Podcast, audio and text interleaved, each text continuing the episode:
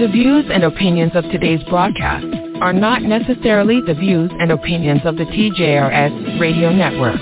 Thank you for being a loyal listener and enjoy the show. Online radio at its best. You are listening to the TJRS Radio Network. You may write me down in history with your bitter, twisted lies. You may trod me in the very dirt, but still like dust, I'll rise. Good morning and welcome to the serious side of the Jay Ryle Show, the show where we discuss politics, social issues affecting people of color, and every now and then a little comedy as well. Now here's your host, Jay Ryle. Thank you for the wonderful introduction and good morning. Today is November 14th, 2021. And here are the topics that we will discuss on this week's edition of the serious side of the Jay Ryle Show. The defense resting its case in the trial of Kyle Rittenhouse, who shot and killed Anthony Huber and Joseph Rosenbaum and wounded Gage Gross Krutz using an AR-15 style rifle during protests last summer following the police shooting of Jacob Blake. Remember, he came across the line too young to legally carry that weapon because he says he thought it looked cool.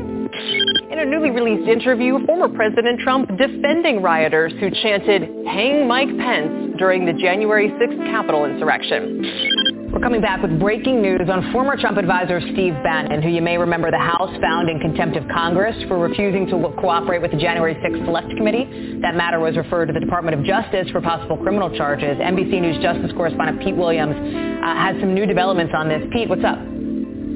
Well, the grand jury now has indicted Steve Bannon for contempt of Congress. This is the contempt charge that was referred to the uh, U.S. Uh, Attorney's Office here in Washington on October 27th. Dr. James Whitfield, who is the first ever black principal at Colleyville Heritage, says it is backlash over allegations he promoted the teaching of critical race theory in classrooms. Trustees deny that. Now has 15 days to decide whether he's going to appeal what the school board decided last night. Online radio at its best. Dear Lord, I do not know who or what will cross my path on this day. But I know that you are my rock and my fortress. As always, you are my shield and my strong tower. Please help me to attach myself to you today. Also, teach me how to stand strong in you, and choose only your way on this day. Help me walk in your truth, and not my feelings. Lord help me embrace anything that comes my way as a chance to see you at work, and as an opportunity to point others your way. Father, thank you for loving me, and nothing can ever take that away from me. Even if I fail on this day, and fall short, you whisper your unconditional love deep into my soul, and remind me that your mercies are new every morning. That truly amazes me, Lord. Thank you for meeting with me today. Would you wake me again tomorrow with the same sweet whisper of your love? I can't wait to meet with you again. In Jesus' name. Amen.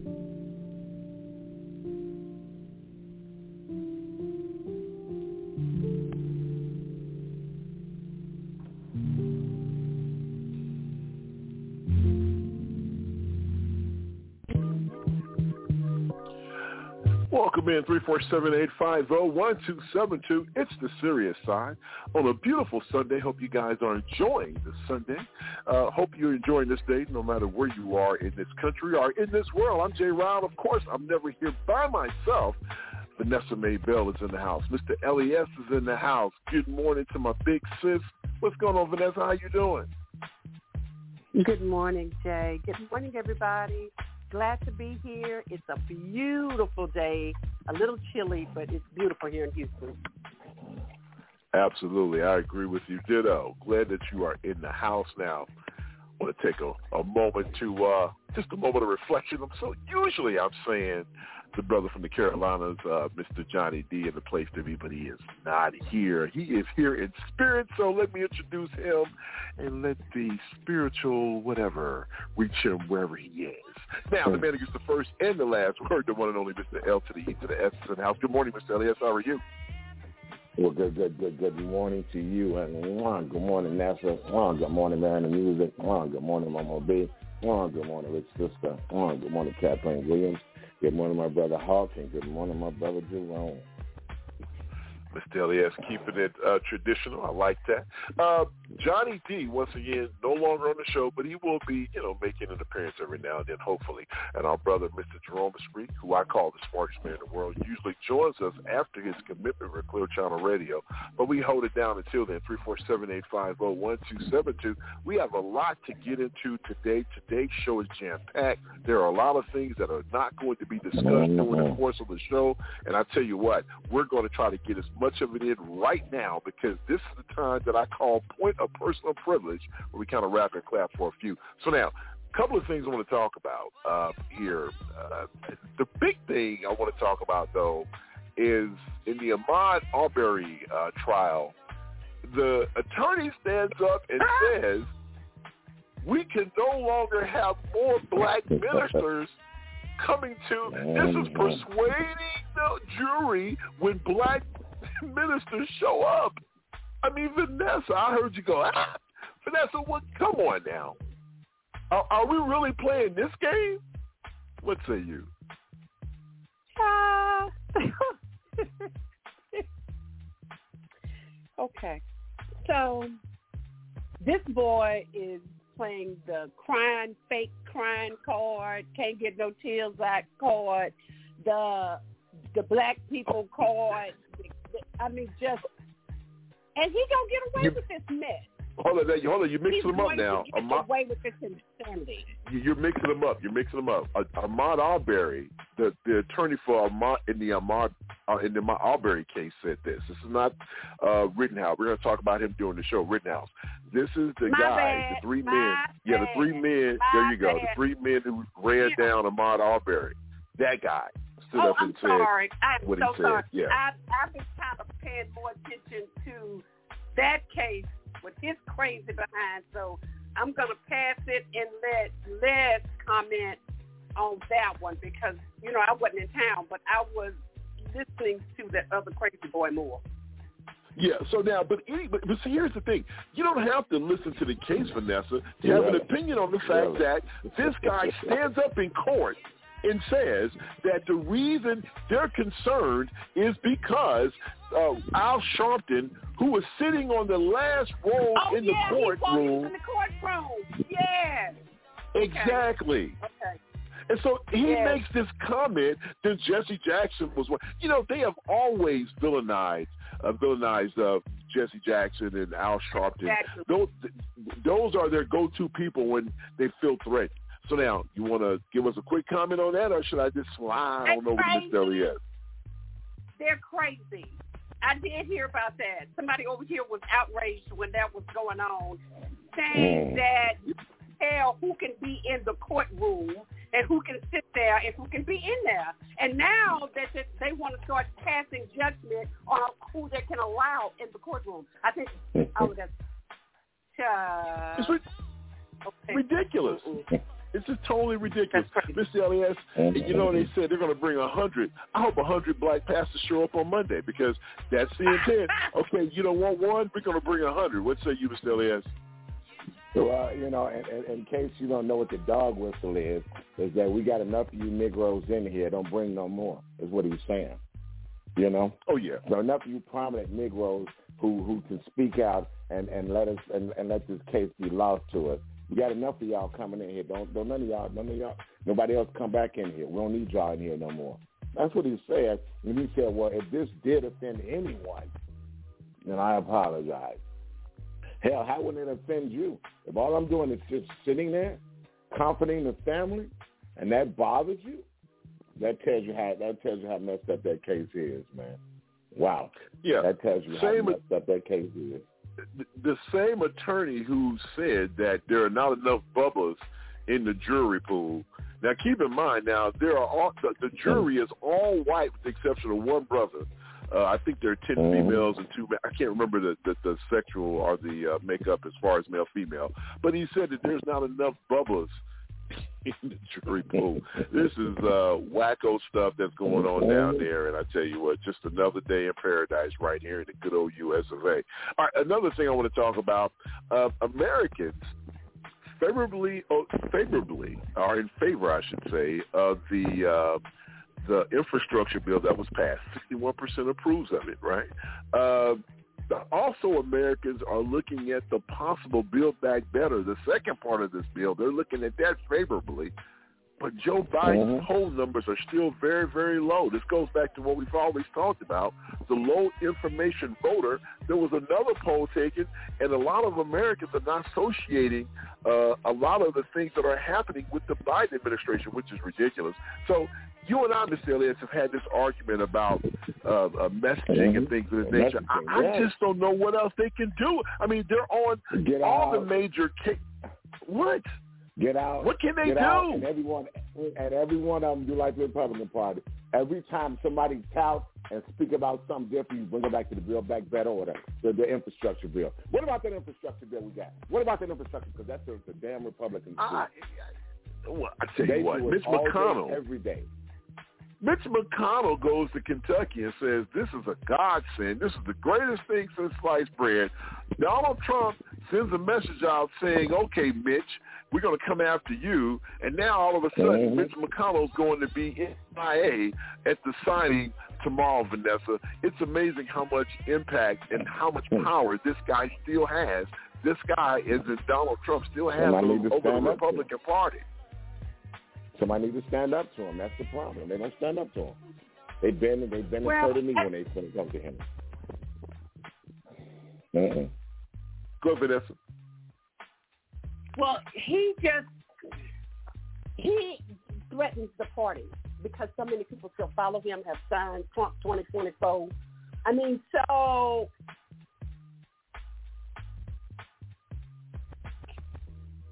he So, has I'm sorry, go ahead, leash Vanessa. Around him. Mm-hmm. Did you not see, see what I said? Okay. Go has a leash around their neck. Can you hear me? Yes. people still donate. People still ride around with the stickers. People still think that the Democrats cheated. So, um, I, I just hope. Y'all, let me t- let me say this, y'all. I'm so shocked that by now they haven't found something on this man to put a felony on him or something so that he can't run. And if he can't run, then people will have enough sense to stop donating their money to him. Not everybody that donates to his crazy behind is rich. Some of them are poor. They live in, ooh, I don't want to say trailer parks because that's just so rude, but you know, they're just not financially up there and they're donating money to this idiot and he's using it for his uh his lawyer fund is what he's doing with it. Right. Uh, Yeah. and has been threatened about if you decide that you're going to not run or pull away from us or get your own party, we're not going to back you or help you pay your bills. So I'm so sick of him. I'm so sick of when they say he's out talking, he's out doing, um, I don't know, what do you call rallies or whatever it is. I just, can he not just disappear and go away? And I, I mean, just go away. I, I- well, I, I was reading an article the other day, and they were talking about both Democrats and Republicans are contemplating a future without Donald Trump. Good luck with that. Uh, I, I think what he has done, I, I just don't see how the stain that this man has left. I said this before. You're going to need a whole bunch of Ajax to get this stuff out of here. I mean, he he is. Uh, I, I'm amazed, and we'll we'll definitely have more conversation about the nonsense that this president, our ex-president, continues to put out there in the atmosphere. One last thing, I want to try to sneak in in the last two minutes we have left. Um, Mr. Elias, John Gruden is suing the NFL saying that they leaked his emails. I, so, so, so wait a minute. You say something crazy, and it gets leaked to the public. Now you're going to sue the NFL for making the emails of you talking about gay people and African Americans. Uh, you're going to sue them. I mean, my God, this is what we're really doing. Your fault. Of course they are. You didn't think you didn't think they would. Come on, man. This is the world that we live in now, Jay. And, and you know, I mean, People don't get it. Like like Marjorie Marjorie Greene, this heifer took him. Oh, everybody, all the Republicans that voted for voted for the uh, the infrastructure bill. She put their names and numbers out there. See, I would have put her. I'd have put her name, her number. I'd have put her children's number. I'd have put her husband's number. I'd have put her entire family's number out there. You want to play oh, the what game? difference I, would it make? Go low, well, be, I'd go low. Why? I'd go low. Why? Go low. Because guess go what? Lower. Be, do you think she's okay? I'm pretty sure she knows that that could be a possibility. I don't think she cares. And, and, and that just yeah. her Gosar. This guy puts out a, a, a video of him killing uh, AOC and trying to make an attempt to kill the president. Nothing from the Republicans, but they went ape doo doo, Vanessa, when uh, Kathy Griffin did that whole thing with Trump cutting Trump's head off. They were just beside themselves. You haven't heard anything from them, not a peep. She Nothing. lost her whole livelihood behind that. She lost Ugh. everything behind that. It's just that's just unbelievable. And then the guy who played Trump, um, Mike Baldwin, Alex Baldwin. Alex Baldwin, he has gotten in trouble because of the gun shooting. And now Yep. I've even heard on Facebook people say that's goody for him because of what he did to Trump. So I'm like, really? Trump can get out there and Yep. say anything, do anything, and y'all think it's Yep. fine. But let somebody else do it or say it, it's an issue. Mm, wow, crazy stuff. All right, that's it. We're going to wrap it up. Coming up, an NPR News update, and we have a lot of stuff, stuff to talk about. The heavy lifting begins after this. You're listening to the serious side of the Jay Riles Show, 347-850-1272. Uh, what a beautiful day. Hopefully you guys are enjoying your Sunday. Have a cup of Joe, get ready for church, and then listen to us until you make that faithful trip to your particular place of worship. We'll be right back after this. You're listening to the serious side of the Jay Riles Show.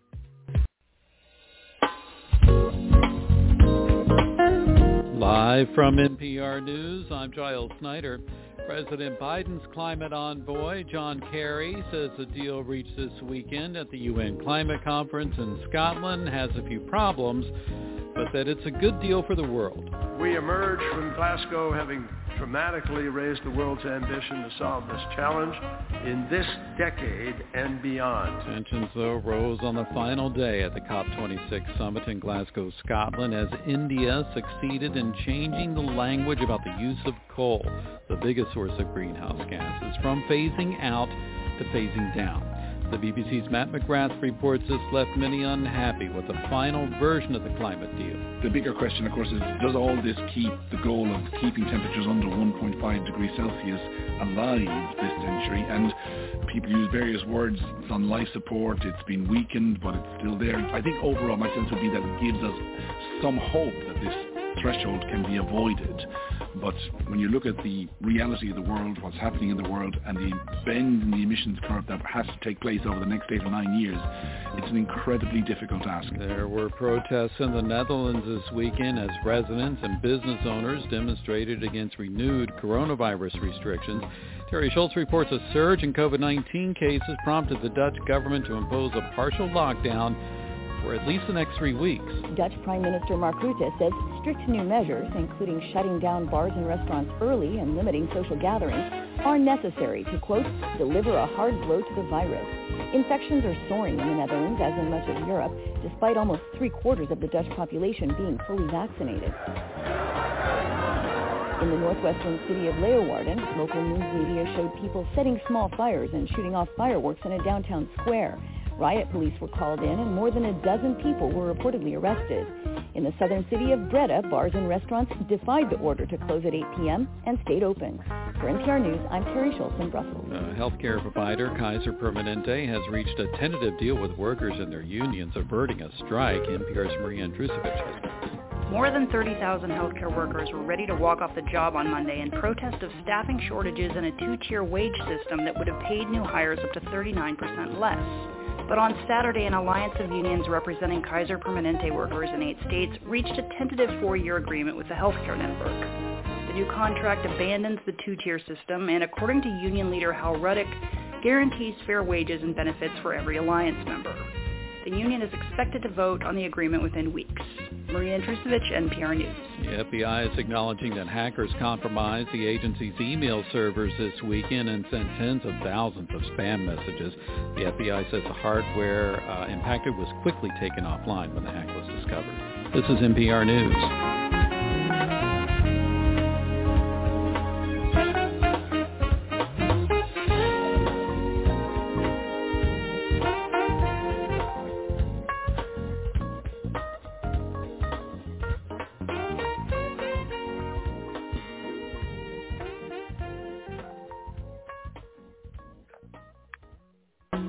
Online radio at its best.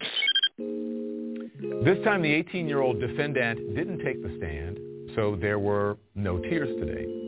What we saw was really unbelievable. The judge asking the jury to leave the room twice for the second day in a row while he got into it with the prosecutor. It certainly was my impression that, uh, that we were talking about video of the entire episode, um, and uh, not that it, it certainly in my mind was not limited to uh, the the uh, um, specific numbers on this observation point list that you're talking about. I, I'm a little bit challenged when you say, uh, is there something that I'm saying that draws the face that you're making? I Go ahead, say what you I want have to to say. say, Your Honor, yesterday I was uh, the target of your ire for disregarding your orders. Today, the defense is disregarding your order. Uh, yesterday, uh, as I said, I, I was under the court's ire. No, I don't want to talk about. Well, why don't I, we I, just? I think it's a fundamental fairness issue, Your All right, say what you want to say. If, if I'm being held to uh, obey the court's orders, uh, I'm asking that the defense be held to that too. Uh, this is something we litigated at a Daubert hearing. We spent time on this. Uh, So- you know, I am going to interrupt you, and I'm, and I'm going to let you talk again. But I was talking yesterday about the Constitution of the United States and how the Supreme Court has interpreted it for 50 years. That's not what we're talking about here today. Welcome back, 347-850-1272. When jurors in the homicide trial of Kyle Rittenhouse begin deliberations expected early this week, the young man's actions during a night of unrest in the streets of Kenosha, Wisconsin last year will not be in dispute. Rittenhouse, then 17, shot at four people with a semi-automatic rifle, killing two of them and wounding another. Nearly all of it was captured on video that was analyzed frame by frame over the last two weeks. The prosecution has sought to portray Rittenhouse as a teenage vigilante who illegally possessed the gun and acted criminally and recklessly. Defense lawyers, backed up by the defendant's riveting and emotional testimony, argued that he acted in self-defense after closing arguments set for Monday. The jury will then get the case. We'll start right there. Um, not sure if anyone's paying attention to this thing. I, I hope folks are paying attention to this. Um, I've been watching it, um, you know, and I'm here to tell you that uh, Judge seems a little biased to me. I, it's hard to watch this uh, without saying, and I agree with what Vanessa said at the top. I really truly think this kid is going to get get away with it. He's baby faced. He sit there and you know, cried all those crocodile tears. I didn't see any tears falling down his eyes, and I have an HD TV. I just can't believe that uh, he's going to be convicted. Let me start with you, Ms. Delias. I'm not sure how much of the uh, coverage you've seen, uh, but the judge in this case, in my opinion, man, I you know some of the things he's you know he has really been browbeating the uh, uh, the, the Mhm. prosecutors. And, and now, now, look, in fairness, uh, most of this is being done, you know, not in front of the uh, uh, jurors, but every time he is about to browbeat, you know, the prosecution or the prosecutor, he, he excuses the jury. And so if you're sitting in the jury pool, you're saying, oh, he, this guy must be doing something wrong again. And remember, they have to prove this beyond a reasonable doubt. So my question for you is, uh, give me your thoughts on the trial. And do you think the prosecution uh, overcharged in this case? Because now they're coming back and asking the judge to allow the judge, the jury to consider lesser charges because I think they can see what's happening here. Give me your thoughts on this thing, man. Well, they're probably asking for lesser charges because they know the judge is is not impartial. Come on, let's just be honest. This this this kid went across. Now, his, we got we got we got black mothers who are who are being thrown in jail for taking their kids to a different school and signing their kids up for a different school. Huh.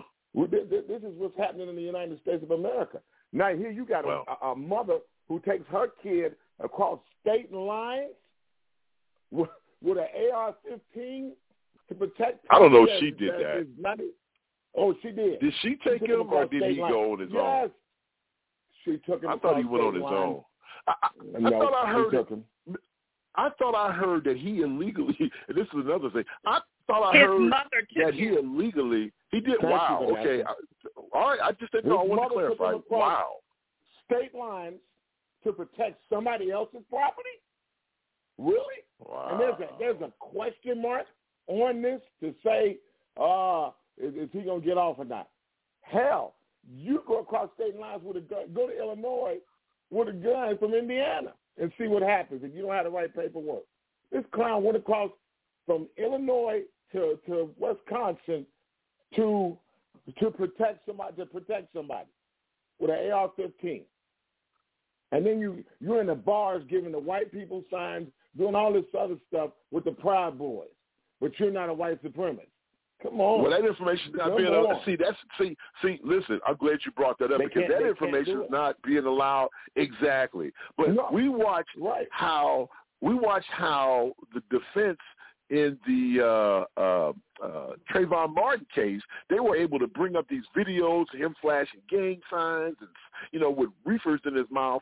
But you know, once again, you know, this judge in Wisconsin, Vanessa, he's saying that the prosecution cannot call the victims victims because what it does is it portrays a certain whatever to the jurors. However, the defense they are allowed to call uh, people who were shot, or you know, rioters and looters, and I mean, listen, I've heard a lot of legal experts say that basically the prosecution did step in it because they were they did something that they weren't supposed to do, but I still cannot believe what's going on here. Matter of fact, this is the same judge, and we talked about this last week, who said, well, the jury, you know, if one looked at the jury, jury, you would say, yeah, their intent are to keep black people or people of color off the jury, but you know, I'm going to go ahead and allow the case to move forward anyway. I mean, this is a bunch of nonsense. Give me your thoughts on this.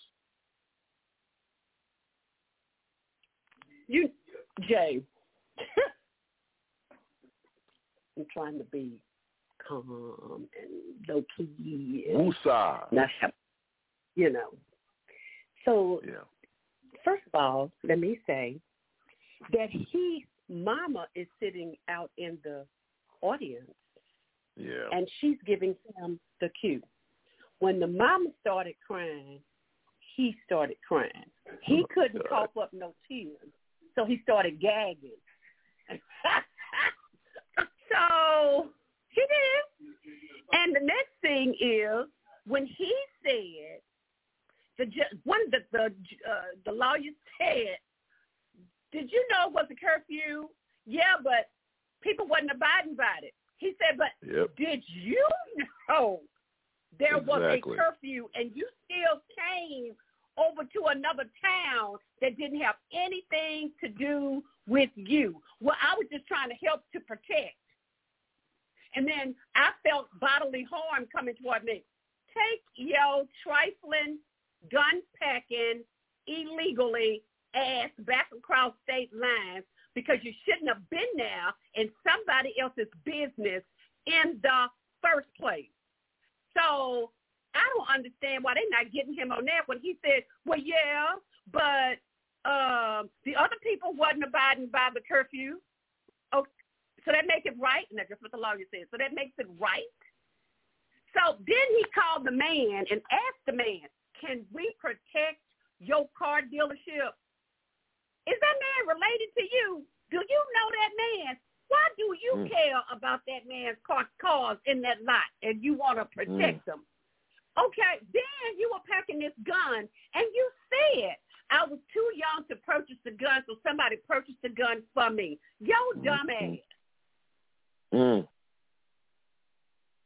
So can just see another Trayvon Martin coming through this because Mm. every time he wants to to chastise the other side, he sends the juror out. Why are you sending the Yep. jury out? Because you don't want the juror to see that what you're doing is wrong. So me, I'm gonna watch a little bit more of this case, and I'm gonna be done with this because you can already see where this case is going. But you know Yep. what? And you know what? I'm like this, Jay, because you know for a year you had Trayvon Martin posted that because you just couldn't, you just couldn't. So for me, I know this is where this is going.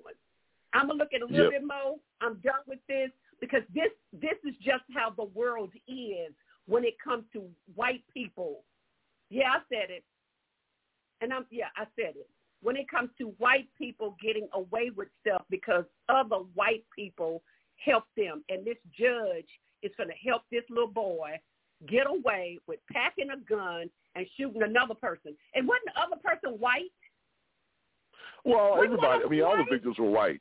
Yeah, all the victims were white. So the two he you, killed were white. Coming across, yeah, and you coming across straight lines, shooting up your own folk, and the judge is he's gonna be the kind of judge that lets that little boy here in Houston, Jay, get away with it because he said his parents was rich and he didn't know how to be a regular person. You know what I'm, who I'm talking about? Yeah, yeah, yeah, the yeah. Boy who But said, keep him. the boy who said he but shouldn't go to jail because he didn't know no Yeah. better because he was rich. Okay, It so was then called he turned around and influenza. redid it. That's, huh? It, it was called influenza. It was called influenza. Influenza. That was it. affluenza.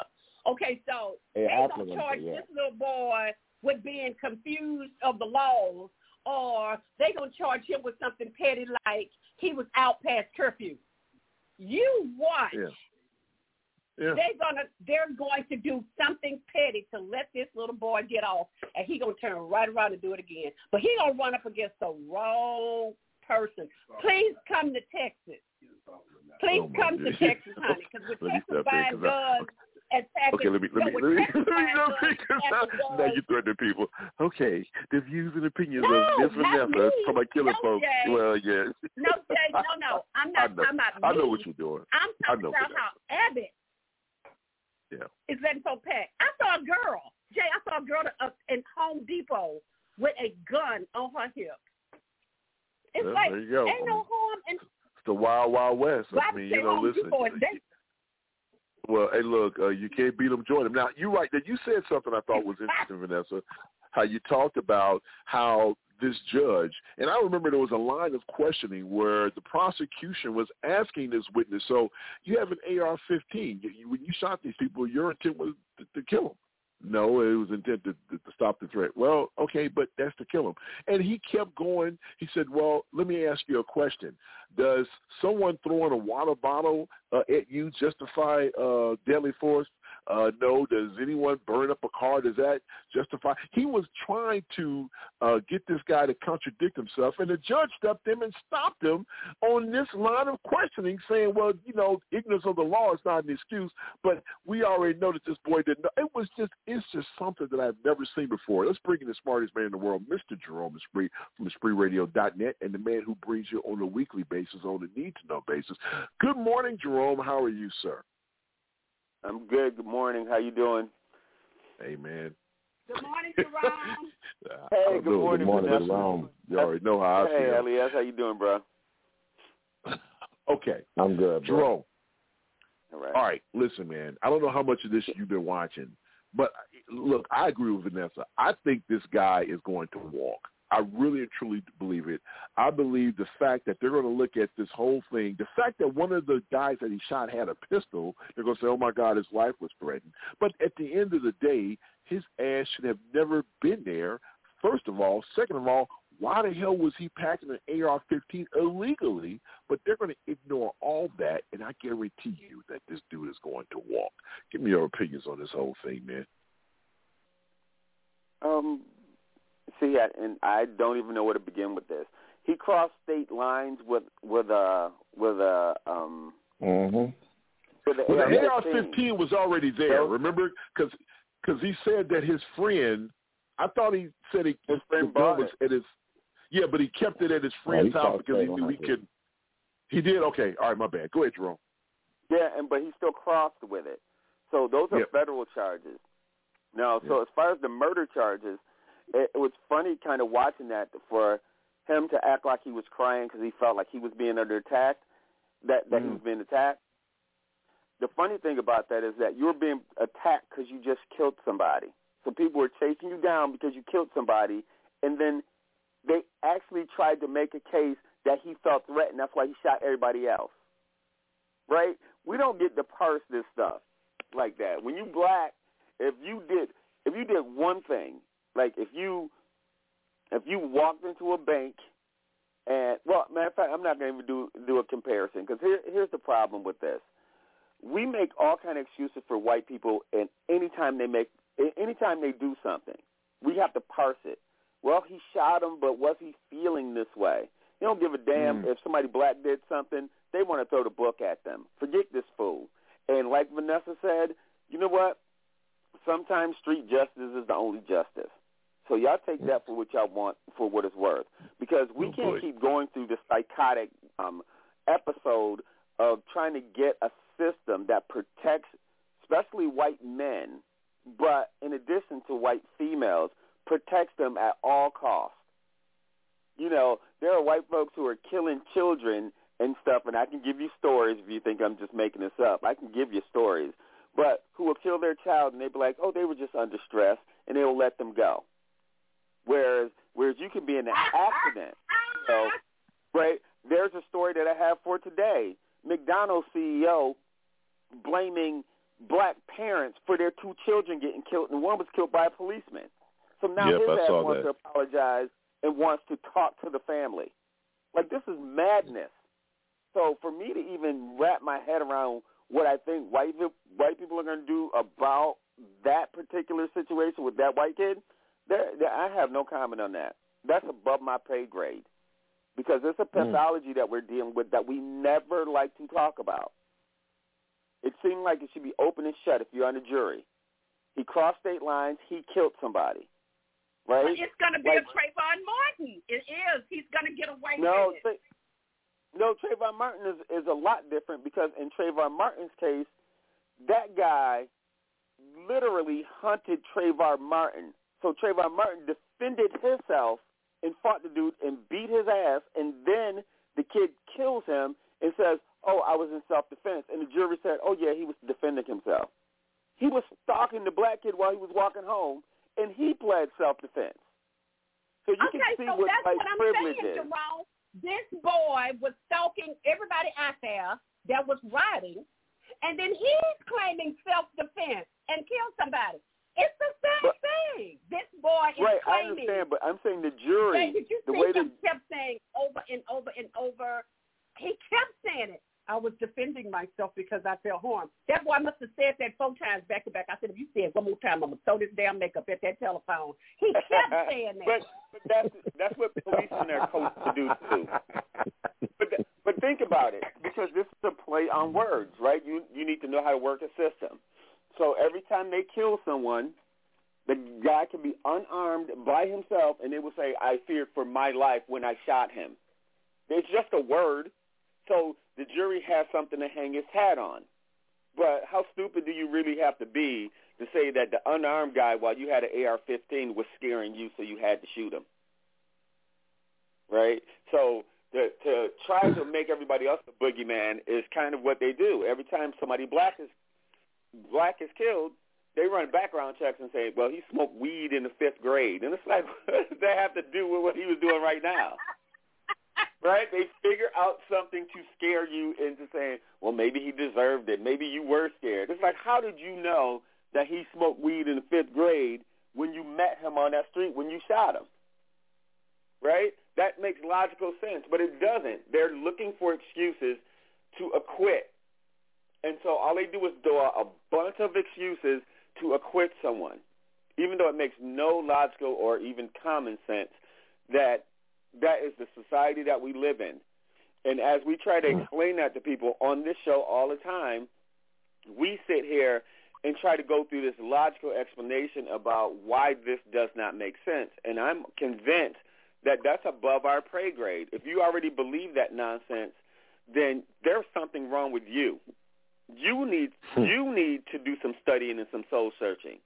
Right? I was at a at a at a gala last night, and I was pretty much one of the only black folks there. And I can tell you, part of the conversation that I was in, I had to explain to them that if you, which I know a lot of people there did support Trump, if you supported Trump or you believe that he's the second coming, something is wrong with you. I don't care how much money hmm. you have. Something Right. is wrong with you, and you need to own it. So for us to rake this over the coals is maddening on our side because technically we don't have no work to do here. Wow. Well, that being said, sir, uh, man, that's good stuff. Way to end it up. Three four seven eight five zero one two seven two. Uh, question for you: When can kids safely take off their mask in school? About three-fourths of the nation's largest districts require masks at the start of school at the start of school year. Recently, the calls by some parents to unmask children have grown louder, especially now that there is a COVID-19 vaccine available with emergency authorization for children as young as five years old.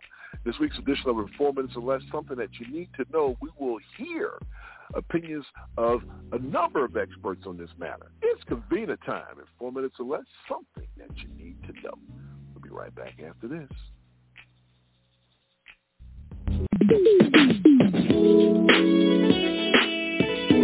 Now that vaccines are authorized for children ages 5 through 11, many parents want to know when their kids can take their masks off, especially at school. Coming up, we'll visit a district where students are taking off masks for the first time. But first, education correspondent Anya Kamenetz has the latest on the intensely polarized debate over masks. Before we get into this, can we just start by understanding what the official guidance on masking for kids is right now? The CDC says everyone in a K-12 school should stay masked, period. Um, and Rochelle Walensky recently said, you know, at least through the winter months. Um, although we know there are many states and districts where masks in school are optional and even some when they are banned. Um, but now what's changed, I think, is that there are more and more kind of mainstream medical experts saying, we need to set a timeline for lifting these remaining mask mandates safely. Um, so, for example, when the vaccine for children has been around for, let's say, eight weeks, or when 80% of the students are vaccinated, um, it should be time to take these masks off. Right. So tell us more about the medical professionals you've talked to.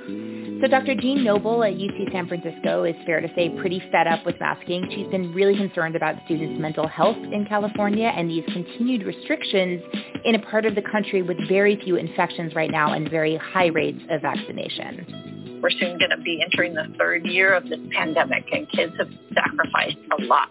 And I think families um, need to know when is it that our kids' lives are going to go fully back to normal. So Noble is one of the authors of a petition signed by 150 Bay Area health professionals asking the state of California to state clearly when can students take off these masks. If it were up to her, it would be happening by the end of next month after these Pfizer vaccines for children have been around for a while. Are there any places, Anya, that are actually moving in that direction? Yeah, across the country in the state of Massachusetts, the Department of Education has said as soon as a school demonstrates a vaccination rate of 80% or more, that's including both staff and students in the building, everyone who is vaccinated can take their masks off. And our member station colleague Carrie Jung at WBUR visited a school in Massachusetts that has done just that. The town of Hopkinton is usually known for its role as the starting line of the Boston Marathon, but it's in the spotlight again as the first district in Massachusetts that's attempting to phase out mask mandates for vaccinated students and staff. To test out the idea, the school committee recently approved a three-week trial run. I stopped by in the middle of week two, just as school was letting out. The scene looked pretty normal as the hallway flooded with students. Many greeted their friends after a day apart, but only about half of the kids were wearing masks. Today I'm I'm um, unmasked.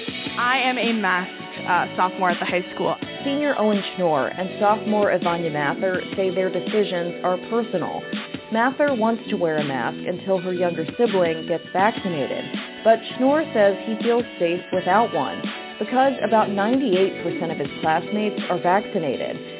So far, both say they've been surprised at how much they've enjoyed this trial period. It's been really important to me to see my teachers' faces and see their face light up when someone gets a question right. But not everyone is excited about the idea, like Madison Luce, who's a senior. I was absolutely against it. I still am not sure I support it. I just don't, I haven't really established an opinion yet, but so far, I still wish we were all masked. Still, Luce says despite her reservations, she has noticed a lot of unexpected emotional benefits. You're communicating more than like before when it was just like looking at someone's eyes to read their cues.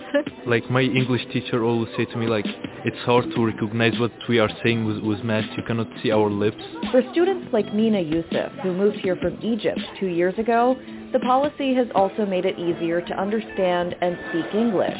So like when we take the mask off, it, it makes it much easier.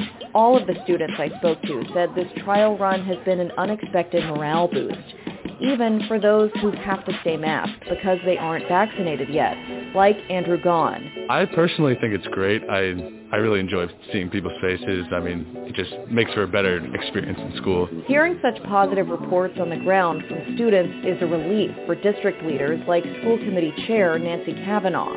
She says making the decision wasn't easy because of the intense debate in the community. We got a lot of people that couldn't imagine that we would even entertain such a decision. And then we got the other side of that of people who are really angry that we won't entertain unmasking our vaccinated students. Right. NPR education correspondent Anya Kamenetz. Anya, thank you so much for bringing us this story. We appreciate it. Oh, thanks, Rachel.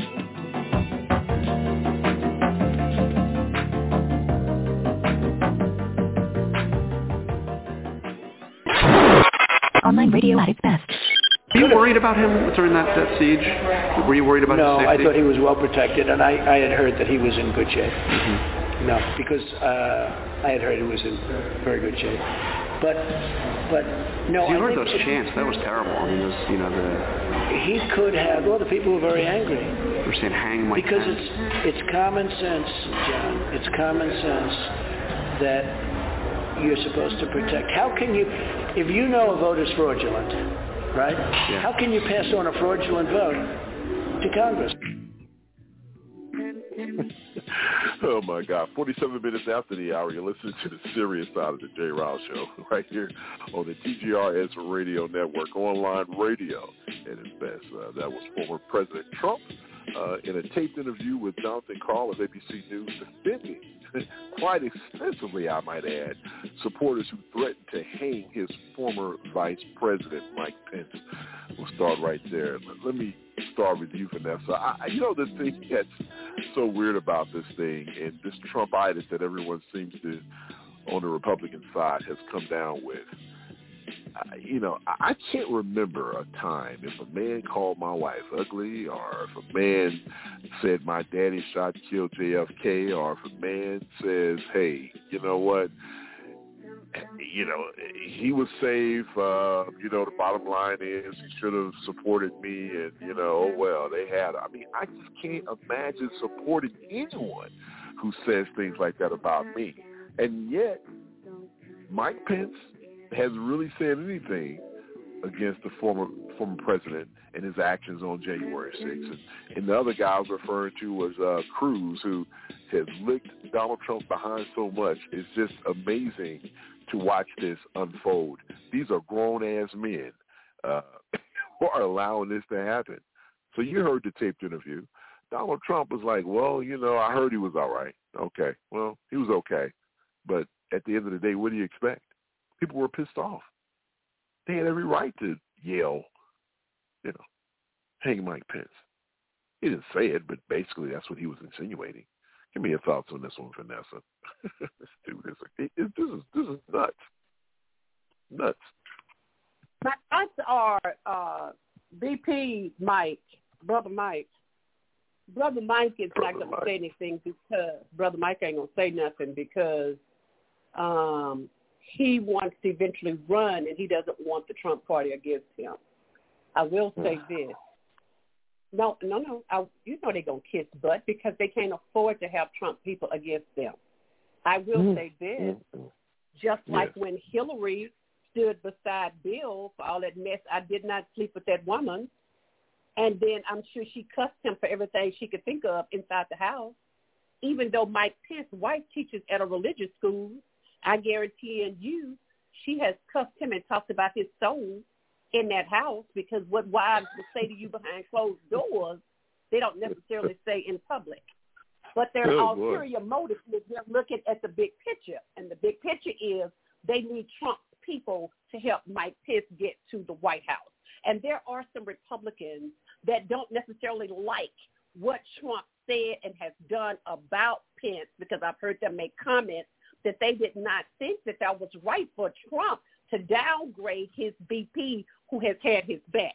So there are going to be people that aren't going to say it out loud, and they are going to def- they're going to vote for Trump for uh, Mike Pence. They're going to defend him. They're going to have his back because yes, he is worse than Trump, but he is a quiet worse than Trump. There's a difference. Trump is loud and ignorant about what he gonna do to you. Mike Pence just gonna do it. So, and as far as Cruz, all Yeah. of my political, social, because I'm gonna set up my and get my Instagram stuff going back up. All of that is gonna go towards getting rid of Ted Cruz and Abbott. That's why I'm not getting burned out. So audience, forgive me. That's why I'm not getting burned out now because I'm going to wear y'all butt out when it comes time to get rid of Abbott and Cruz because I cannot stand them. Cannot Well, stand I mean, well, Cruz, I don't they have like a six year? I thought they had like a six year term in Congress or something like that. I don't know what it is, but you know, you have to wait a while for that dude. But but but let's uh, you know, Jerome, uh, Vanessa brings up some, some some great points, and the thing about Mike Pence, I've always said this, and we've said this on this show a thousand times. I think that he's more dangerous than Donald Trump because he actually has some political skill sets. He comes across as this well-mannered, uh, just, you know, every man's Republican, white-haired, you know, calls his wife mother and, and, you know, he's always using words. I mean, he can speak intelligently. I think he's more dangerous because we talked about this in the first segment how Americans have a you know they have a favorable opinion on the infrastructure act. Uh, they have a favorable opinion on the build back better uh, uh, uh, program that the president is trying to promote. But yet and still they you know Biden's uh, approval ratings are you know they're very very low and the fact that most Americans surveyed didn't realize are not or are not associating some of these programs that are helping their families right now with the Democratic Party.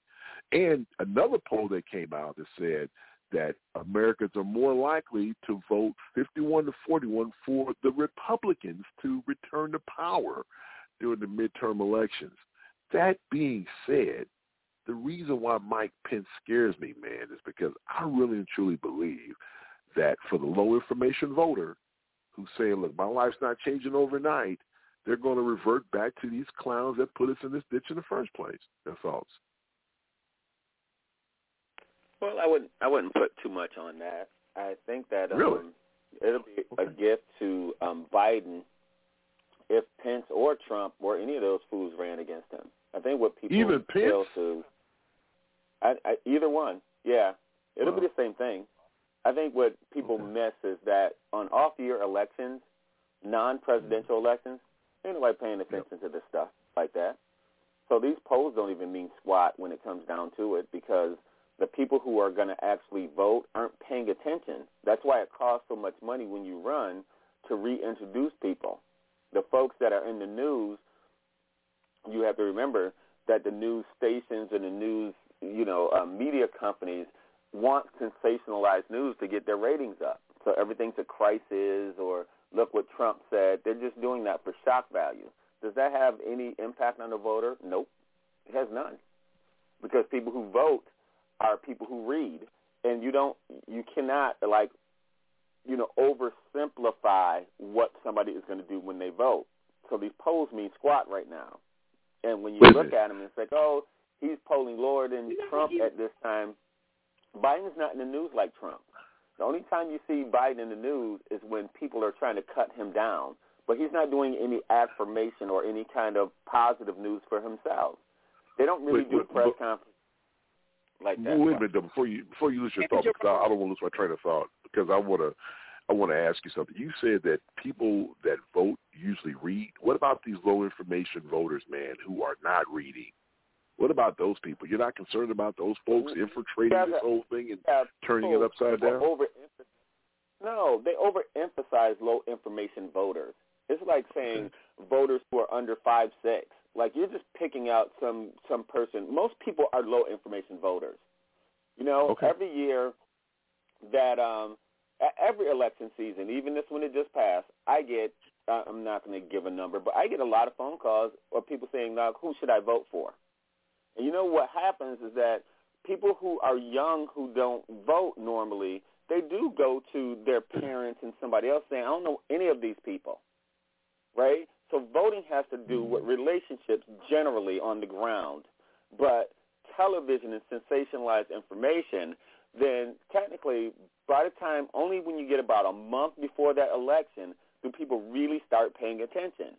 What you're dealing with is political hacks or people who are um who who are um I don't even know I don't want to call them low information voters. I want to call them um um people who like sensationalized news. The people who are following Fox News all day and still watching that nonsense. Those people you're not going to be able to to get them to do anything different than what they're brainwashed to do anyway.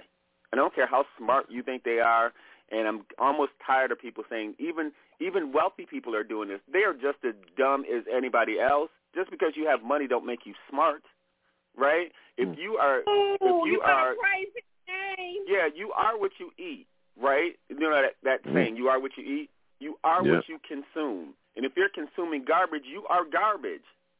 So we can't make anybody smarter who does not want to be or who can't hear you. You need to let them exist un, under whatever terms they choose to exist.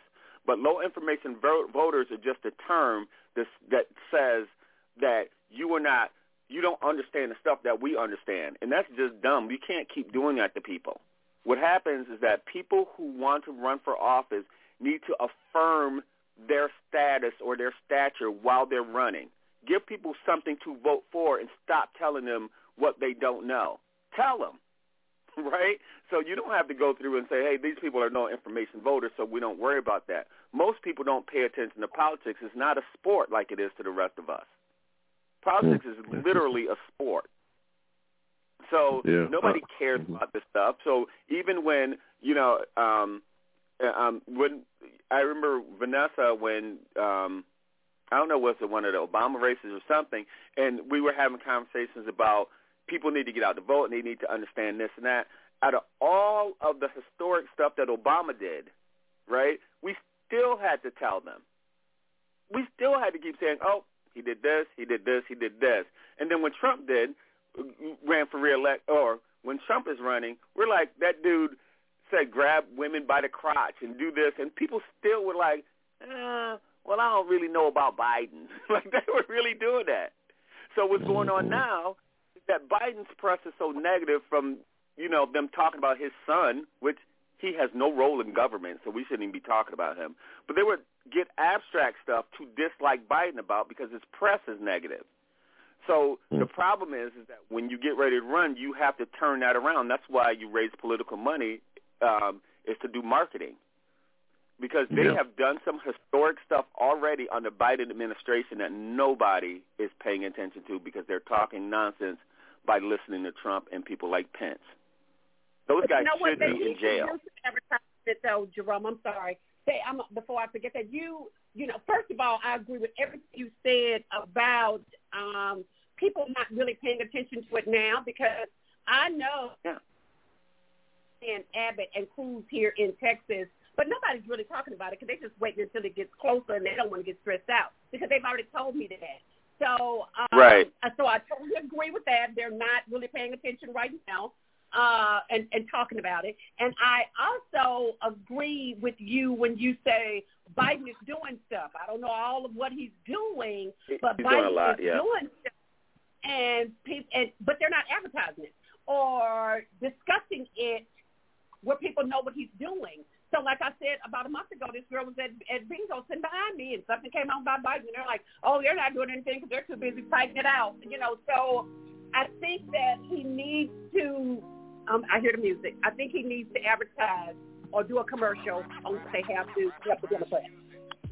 Yeah, they need to do a better job at marketing because just getting a child tax credit and having people have more money in their check and doing whether it's infrastructure or making policy changes inside the department, people aren't realizing that that stuff is is manipulation or it's something that the government did to give you a little bit more leeway, to give you more credit, or even the stimulus stuff that came out. That wasn't like, you know, happenstance that the extra, you know, twelve hundred bucks that you got didn't come from the Biden administration. Like they didn't push that, they did.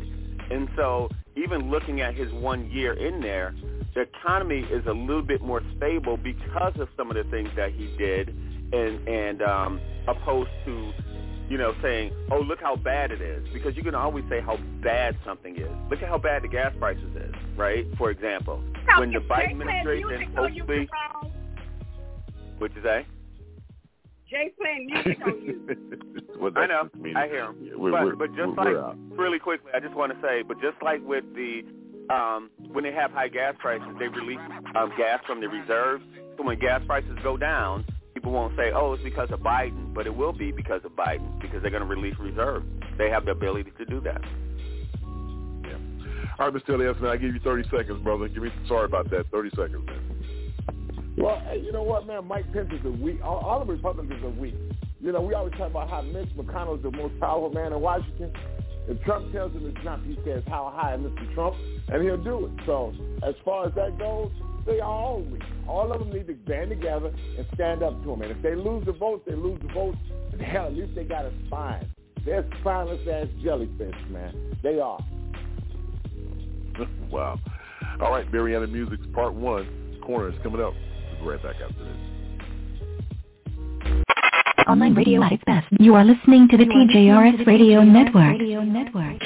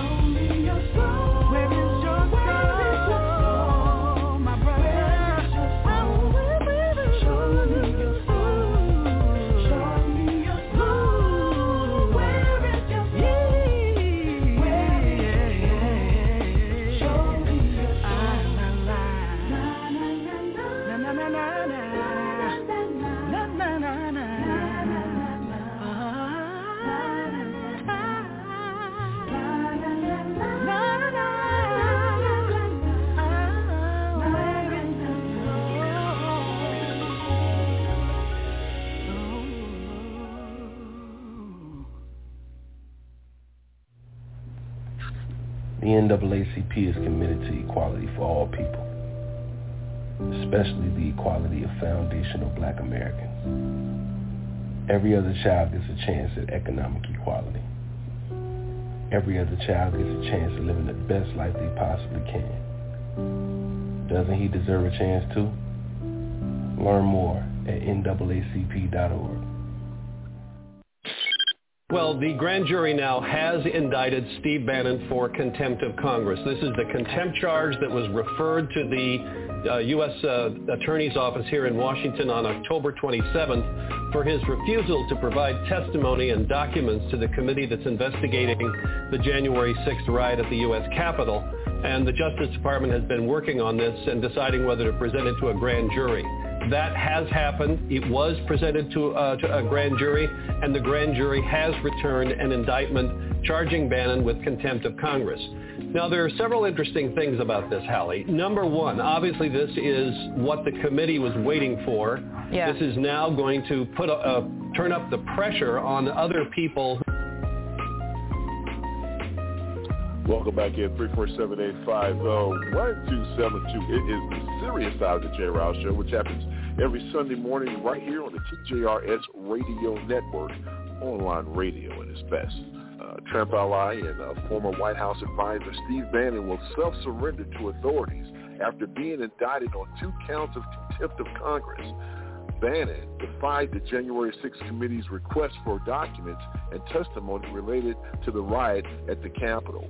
Former Trump White House Chief of Staff Mark Meadows can be charged next after refusing to testify before the committee on Friday. Uh, let's pick up right there, and we'll start this conversation off with you, Mr. Elliott, since you didn't get a lot of mic time last last segment.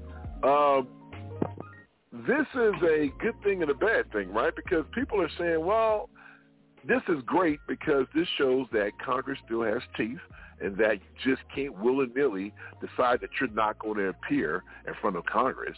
So that's a good thing. But the bad part about it, they're saying is that this is going to rile up the base, that he's going to go down as some type of, you know, uh, uh, know some legendary figure. You know, he, it's almost like Martin Luther King going to jail in Birmingham. The, you know, the, the people on the right are equating this to such a moment that Steve Bannon is facing down, you know, the establishment, and now he's going to sacrifice himself uh, for the greater good of the GOP or whatever the hell type of scenario they're trying to print. So, first of all, Uh, give me your thoughts on this thing, and then what type of long-term impact that you think this will have as we continue to navigate these treacherous waters when it comes to race in America, and the GOP just standing by watching this nonsense take place.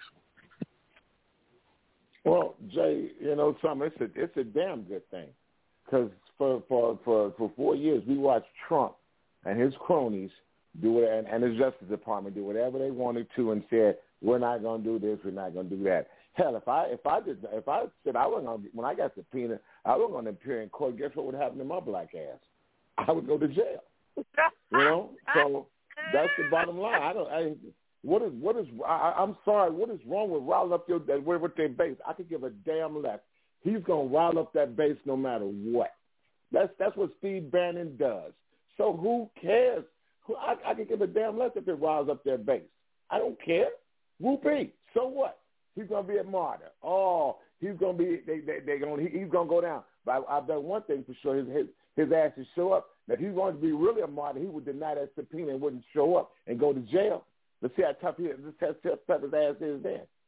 Send his ass because hell, when you send all these other people to jail, they talking about I can't have the food I want to eat. Huh? Ain't that something? Ain't that something? You you can't have the food you want to eat. Guess what?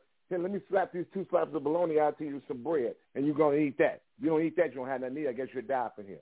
Because that's what they do to black folks. Come on, man. I, I, I the base. Hell, you got you got Republicans calling up other Republicans, cussing them out because they voted to improve the infrastructure. Are we living in a crazy world or what? This this this one Republican senator got uh, uh, got cussed out, death threats and everything else because they called him a traitor because he voted to improve his community and and and voted to improve roads and bridges and and and, and broadband and and and the water infrastructure. He got cussed out because he voted for it. Where are we at in the world today? So I I could care less about his about about their base. Their base means nothing to me, not a damn thing to me.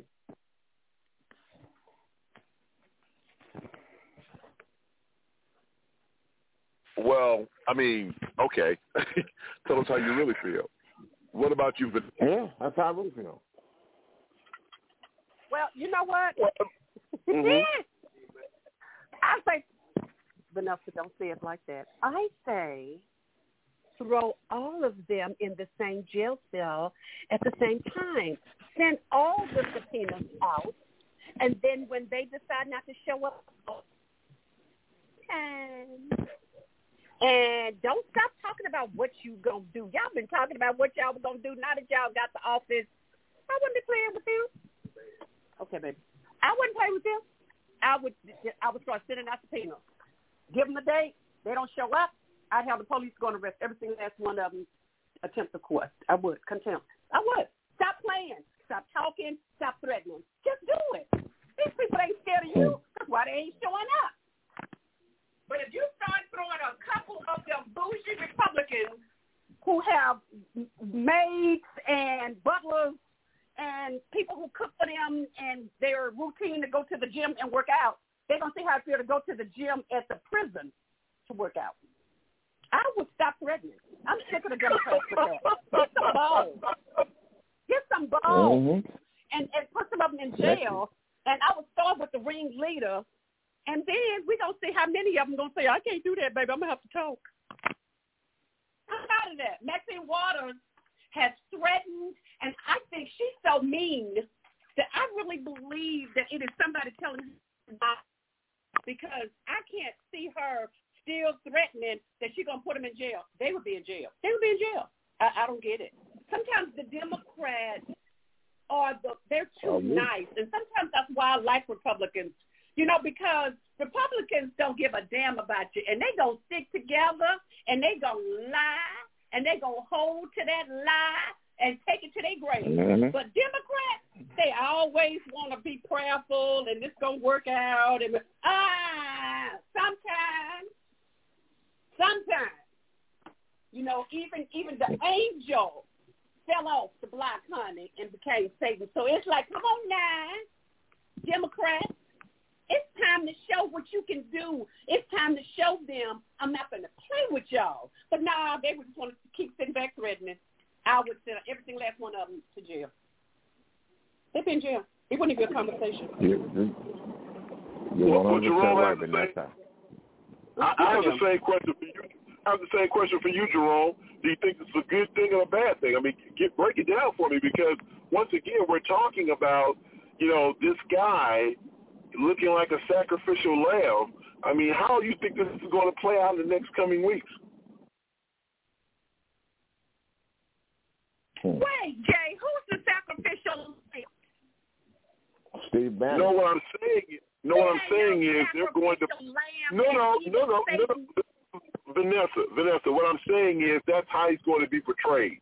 He's it's, he's going to be portrayed as a martyr. He's going to be portrayed as a sacrificial lamb. You know, I'm just wondering what type of temperament does this set for for for this man, Jerome? Give me your thoughts on this. Is Jerome still with us? Yeah, Jerome is still with us. Maybe his Jerome? mic's off. Uh, if you, man, Well, make all mic of them open. sacrificial lambs. How about that? And throw all of them in jail. I'm sick of them.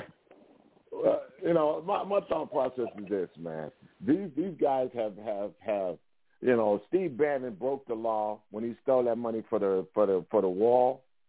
They didn't do nothing. They they they they forgave him on that. You know, come on, man. When when is this when does this end? When does this when is this this this you know this this Republican Party stand up for what's right? When when does anyone you know besides the few that voted for the infrastructure bill? When do any of them stand up for anything that's right? They run and hide and they duck. They don't do anything to help their constituents. That's why I cannot understand for the life of me how you can vote for people who will not pass the bill, who's an obstructionist, who say, damn you, I'm not going to give you anything. I'm not going to help you in any way, shape, form, or fashion. I don't understand how people can stand up because if, if the Democrats are doing that to me, I'm like, yeah, what, what the hell am I vote for you for? You don't do nothing for me. You know, hell, the, the Democrats are at least trying to pass infrastructure bills, which you know the, the Republican Party was who was in charge, didn't get it done. Did not get for Mitch McConnell to be the most powerful man in the Washington D.C. area. He didn't get it done. They didn't. They didn't pass the infrastructure bill. Oops, because Trump called infrastructure week. Ha! How that work out for you? This this is ridiculous to me. I don't I don't get it.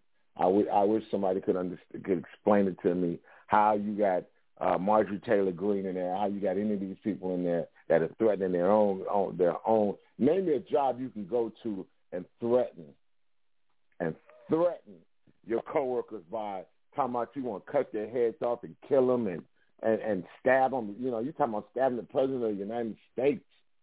Name me a job you can do that and not get fired at, or at least have some repercussions. This is this is ridiculous to me. I, you A can't even Republican company who who allows you to do that, and uh, well, you know, No, maybe they, they won't. They, they won't do that, but Vanessa, because you could you could sue the hell out of them. Because if you if you do that, they got and they they talk about doing something to me and chopping my head off. Guess what? I'm gonna take your ass. I'm gonna take your ass to court and sue you for all you worth, and say I'm distraught. I'm distraught, and I can't work in a company like this. So pay me for the rest of my life. Yeah, I don't trust none of you bastards. Who in the hell wants to work in an environment where you got somebody walking around with a gun on them at a place you work at?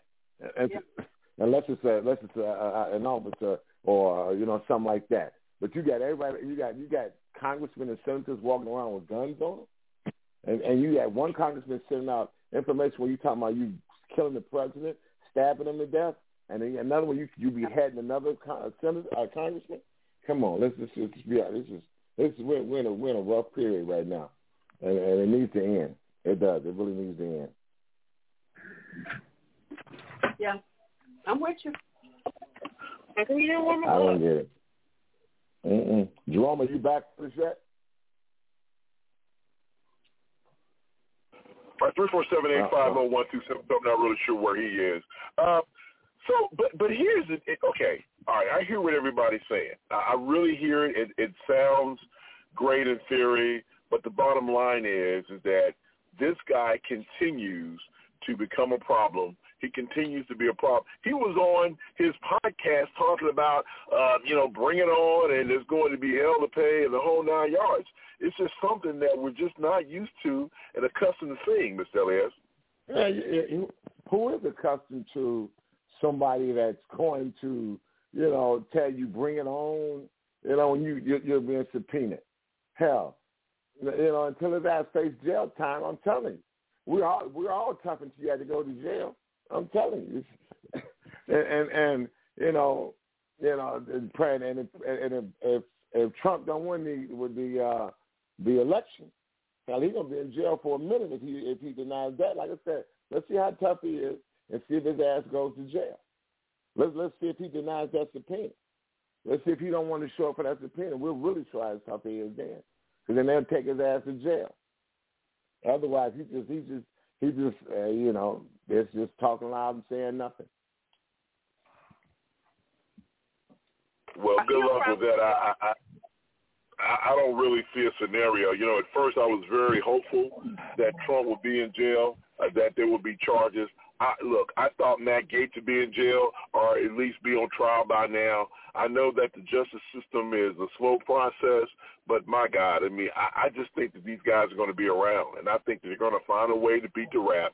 And you know, this is just par for the course when it comes to the way America is right now.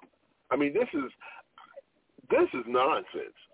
I mean, this is at a level where if you'd have told me, for example, Steve Steve uh, Scalise, Solis, whatever his name is, from Louisiana, that guy was damn near killed practicing for a congressional softball game, baseball game.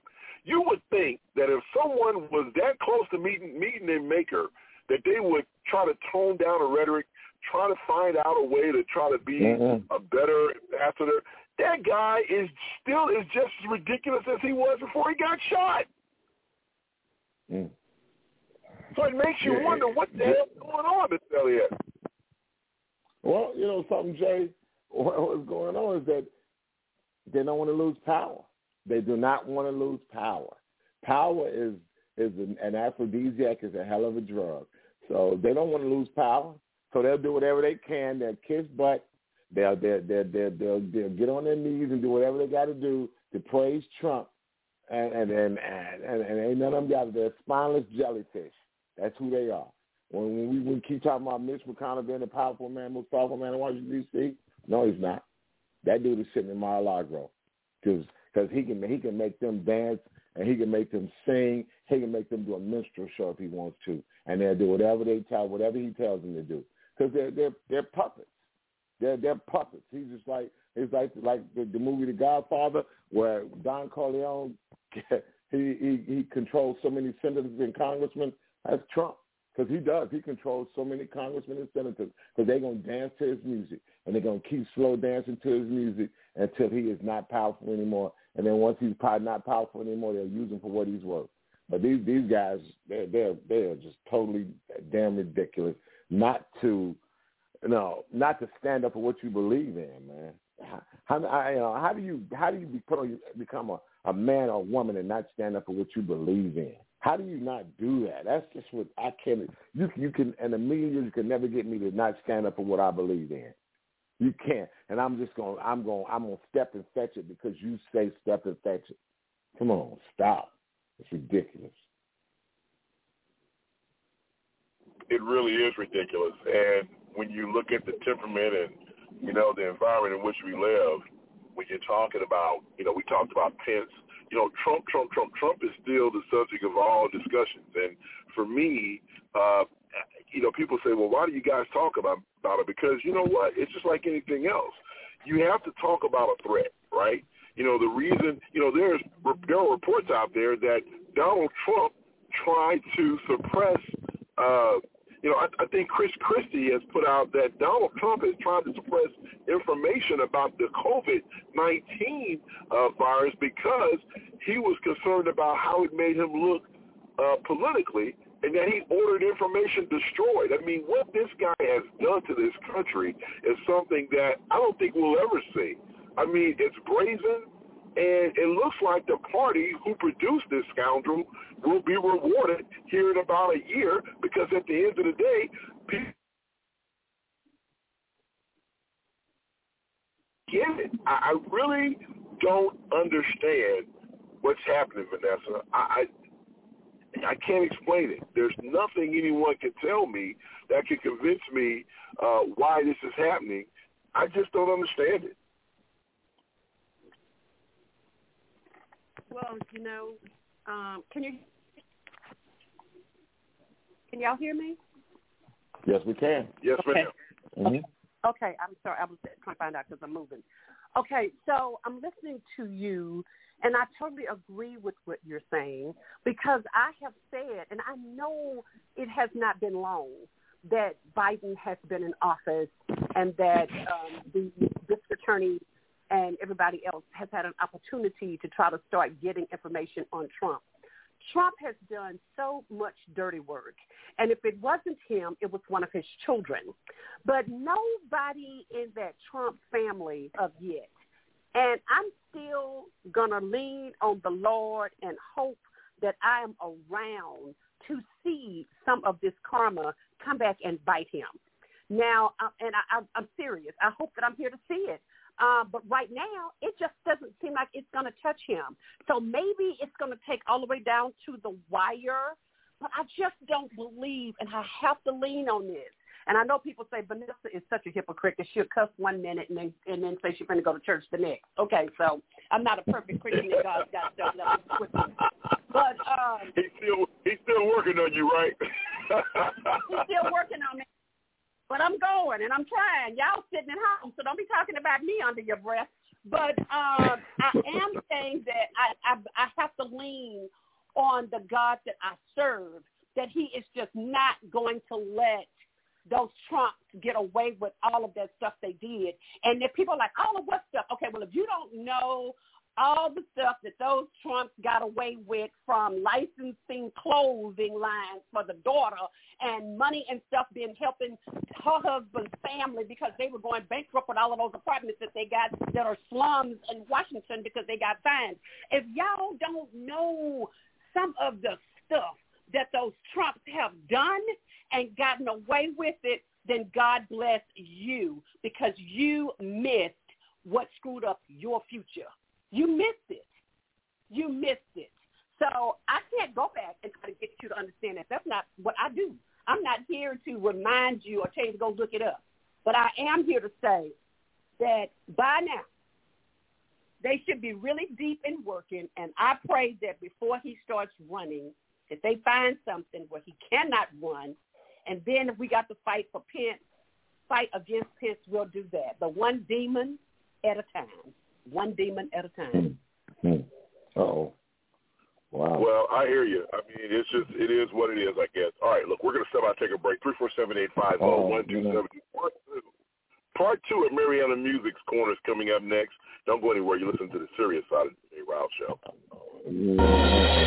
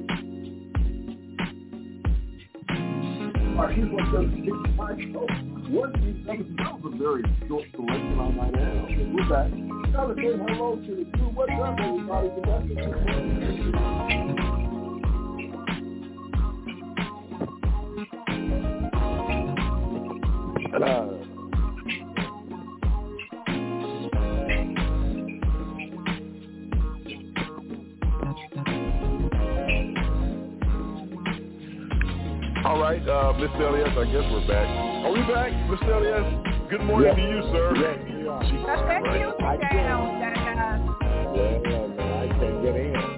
Something, I don't know if you kicked me out or what. Well, the no-hitter is over. 347-850-1272 is our call-in number. Um, can you hear me, Mr. Elias? Yes, I can hear you.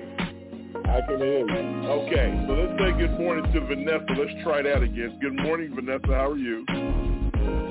Y'all should be on that loud music. Vanessa. Oh.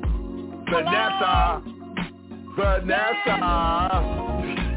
we can hear you, and we know, Vanessa. Good gracious. All right, how about that? Is that better? And the no-hitter is gone again. All right, so good morning, Vanessa. How are you?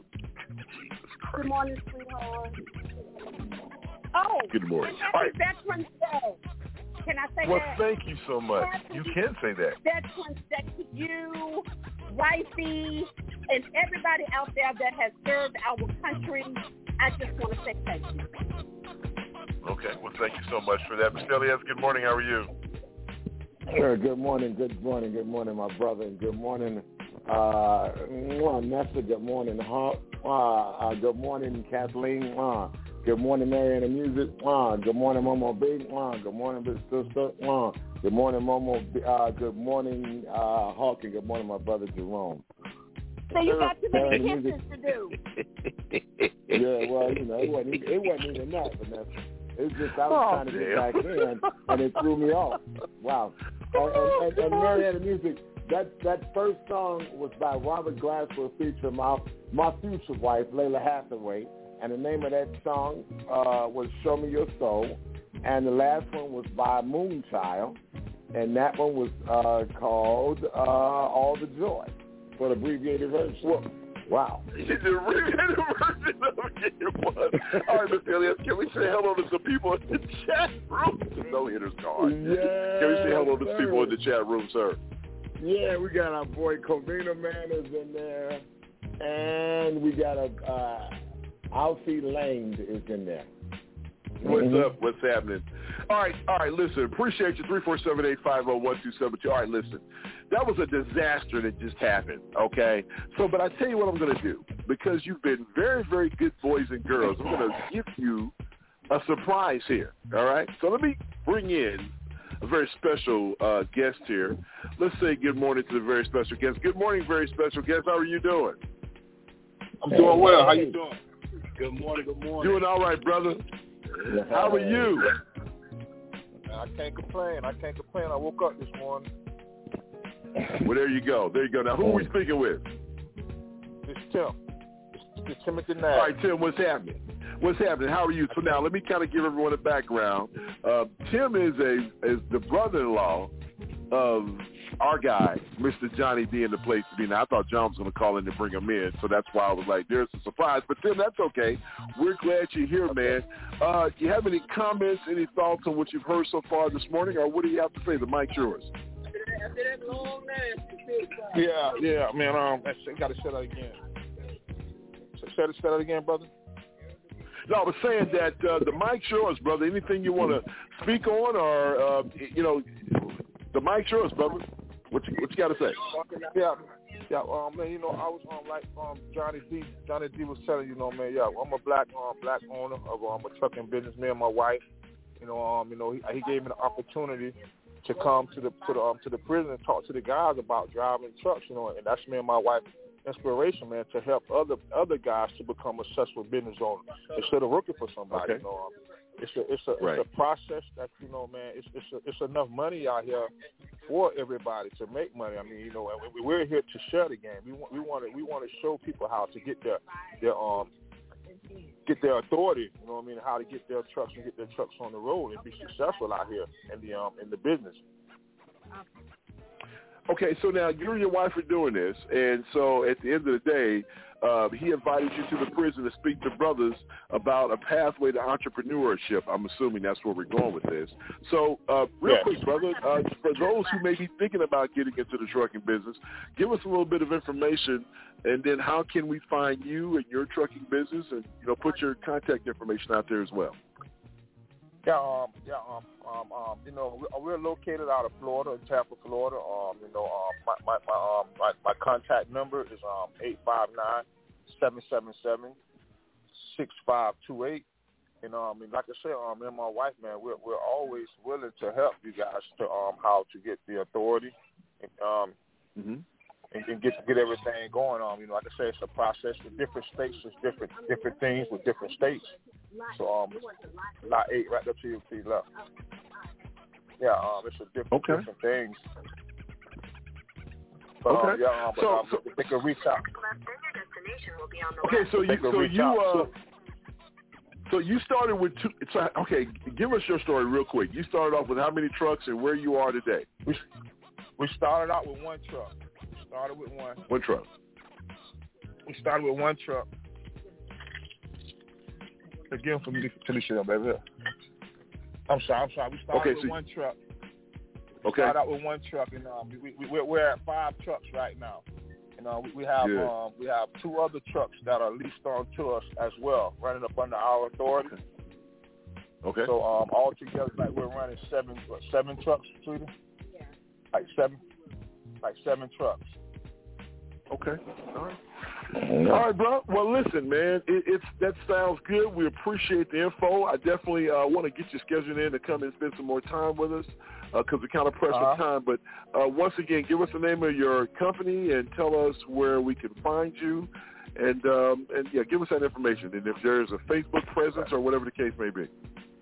Yeah, um, um, uh, my name of our company is TB Nash Trucking, and like I said, we're located Okay. out of Tampa, Florida, and um, and my number is um eight five nine seven seven seven six five two eight. You can reach me, and I'm on Facebook uh, under Tim Nash. You can reach me by Facebook as well, and um, I can give them more information. We could talk personally, one on one.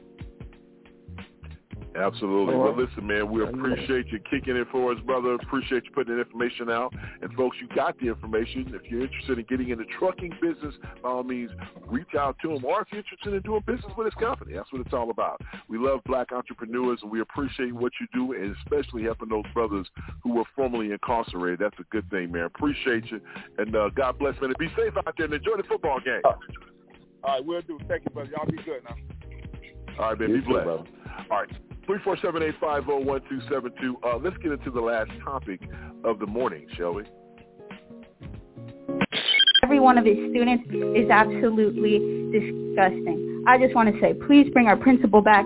We need him. His presence is needed. It is not the same without him. Many people spoke in favor of Whitfield Monday night. In the wake of George Floyd's death last year, Dr. Whitfield wrote a letter to Colleyville Heritage parents about racial issues. Earlier this summer, a former school board candidate cited that letter when he called for the principal to be fired. Tonight, I would oh, like to express my concerns, not only of myself, but of many in our community, about the implementation of critical race theory in our district. Because of his extreme views, I ask that a full review of Mr. Whitfield's tenure in our district be examined and that his contract be terminated effective immediately. Yeah, there you go. High school principal James Whitfield tendered his resignation Monday night after months of disputes between him and the Grapevine Colleyville ISD, the district says. Westfield's uh, Whitfield's resignation, which is not effective until August 15, 2023, was tendered during a closed session of a GCISD special school board meeting Monday. Uh, Whitfield will remain on paid administrative leave until August 2023. All this came after the school board in September voted to move forward with a proposal not to renew Whitfield's contract. At that September meeting, the district revealed for the first time its reasons for the recommendation of non-renewal. The allegations include deleting emails as public record, insubordination, failing to cooperate with internal investigations, and being dishonest with the media, which, by the way, according to Whitfield, he received a uh, very positive uh, evaluation, uh, you know, a few months back. So here's a situation where Texas is in the news again. Critical waste theory. This is something that this principal did not. He said he he was not promoting that, but the fact that here's another situation where folks don't want to face their truths. What happened is what happened. You know, we didn't create the situation. At the end of the day, that's what happened, Mr. Elias. And people want to ignore the brutal and nasty history of this country. What say you? Well, you know something, Jay? That's what the that's what the Republican Party stick to. That's how they won Virginia, critical race theory, which was not being taught there. But hey, man, look, teach history. I, I was I wasn't sheltered from history. Should you be sheltered from history? I got suspended. Well, yes, we were. For Yes, we were. We Huh? didn't learn about this stuff. Going, Mr. Elias, we did not learn about any of this stuff in school.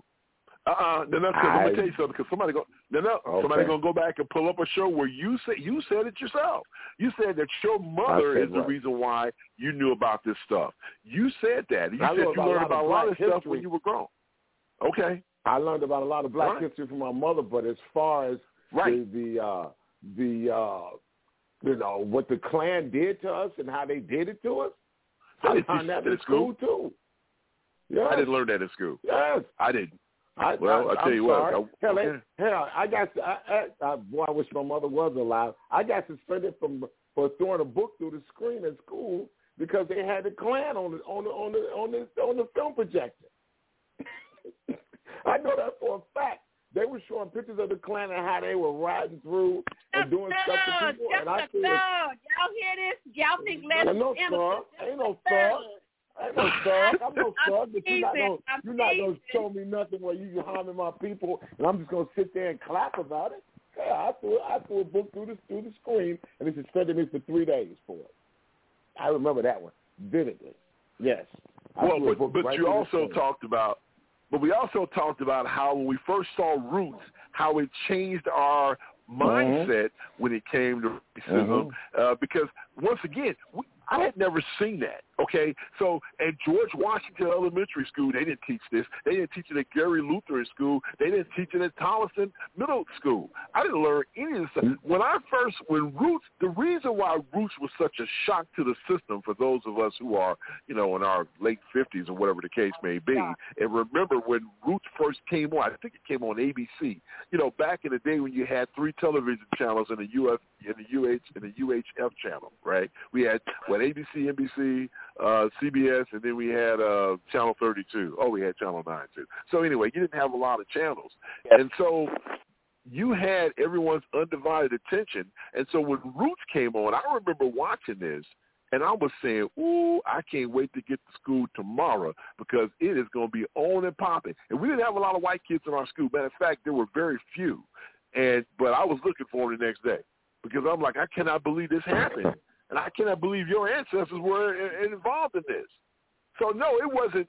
Okay, did they touch on it? Maybe, perhaps, but it wasn't like the way it is now, bro. I would be honest with you. It wasn't like the way I saw it. I mean, when Roots came out, it was that was like a bam.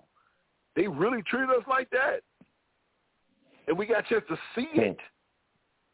Let me make So a I was messed up. Go ahead, Vanessa. So when I saw Roots on TV, I was so, and my mom was so Yeah. crazy when she saw it. And she had us there, we were all looking at it. And so don't laugh at me, but in the shed with other things from my mother, I have my mother's VHS Roots video collection. I. What's wrong with that? It's That's my a good thing. I mean, it was a the bar there. VHS. I mean, it was a bar there. Remember, Okay. Yeah. remember, they don't have, they didn't have DVDs out of stuff. They had a VHS tape, and it's the Well, they I did- have my well, mother's well- collection. Well, hold on, Vanessa. Vanessa, wait a minute. You had a VHS. I didn't have no V. Us regular folk, we didn't have VHSs. You know, I mean, it was you. so, so I that know, tells us was more about you. Yeah. Uh-huh. Okay, well, okay, well, okay. VHS. So what the hell is that? the Roots. Okay, my mother brought the Roots collection because she wanted us to go back and look at it again and she ordered it, got it, whatever. I don't know. I don't remember. So, you know, I I remember my sister's boyfriend getting arrested coming home from work or something in the car, and the police Okay. officers sticking a water hose up his behind, What?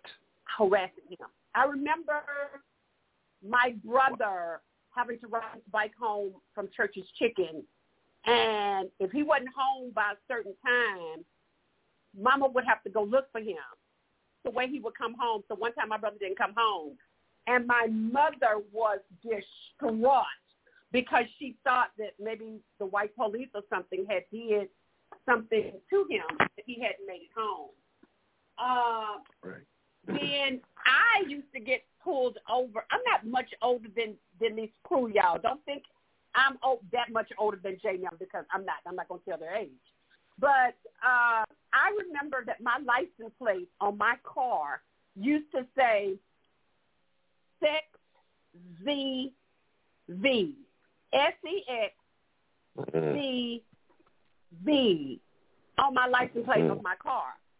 And the police, white, would pull me over in Gisano City, J, which is equivalent to Pasadena or Bel Air. They would pull me over and ask me, well, it's not that you were really speeding, but I would like to know what your license plate means. And because back in the day, you didn't couldn't tell a cop to kiss your, I mean, to tell him to kiss your behind, you had to answer the question. Said, I just feel sexy sometimes, so that's why I put it on my license Oh, plate to boy. make me feel better about me.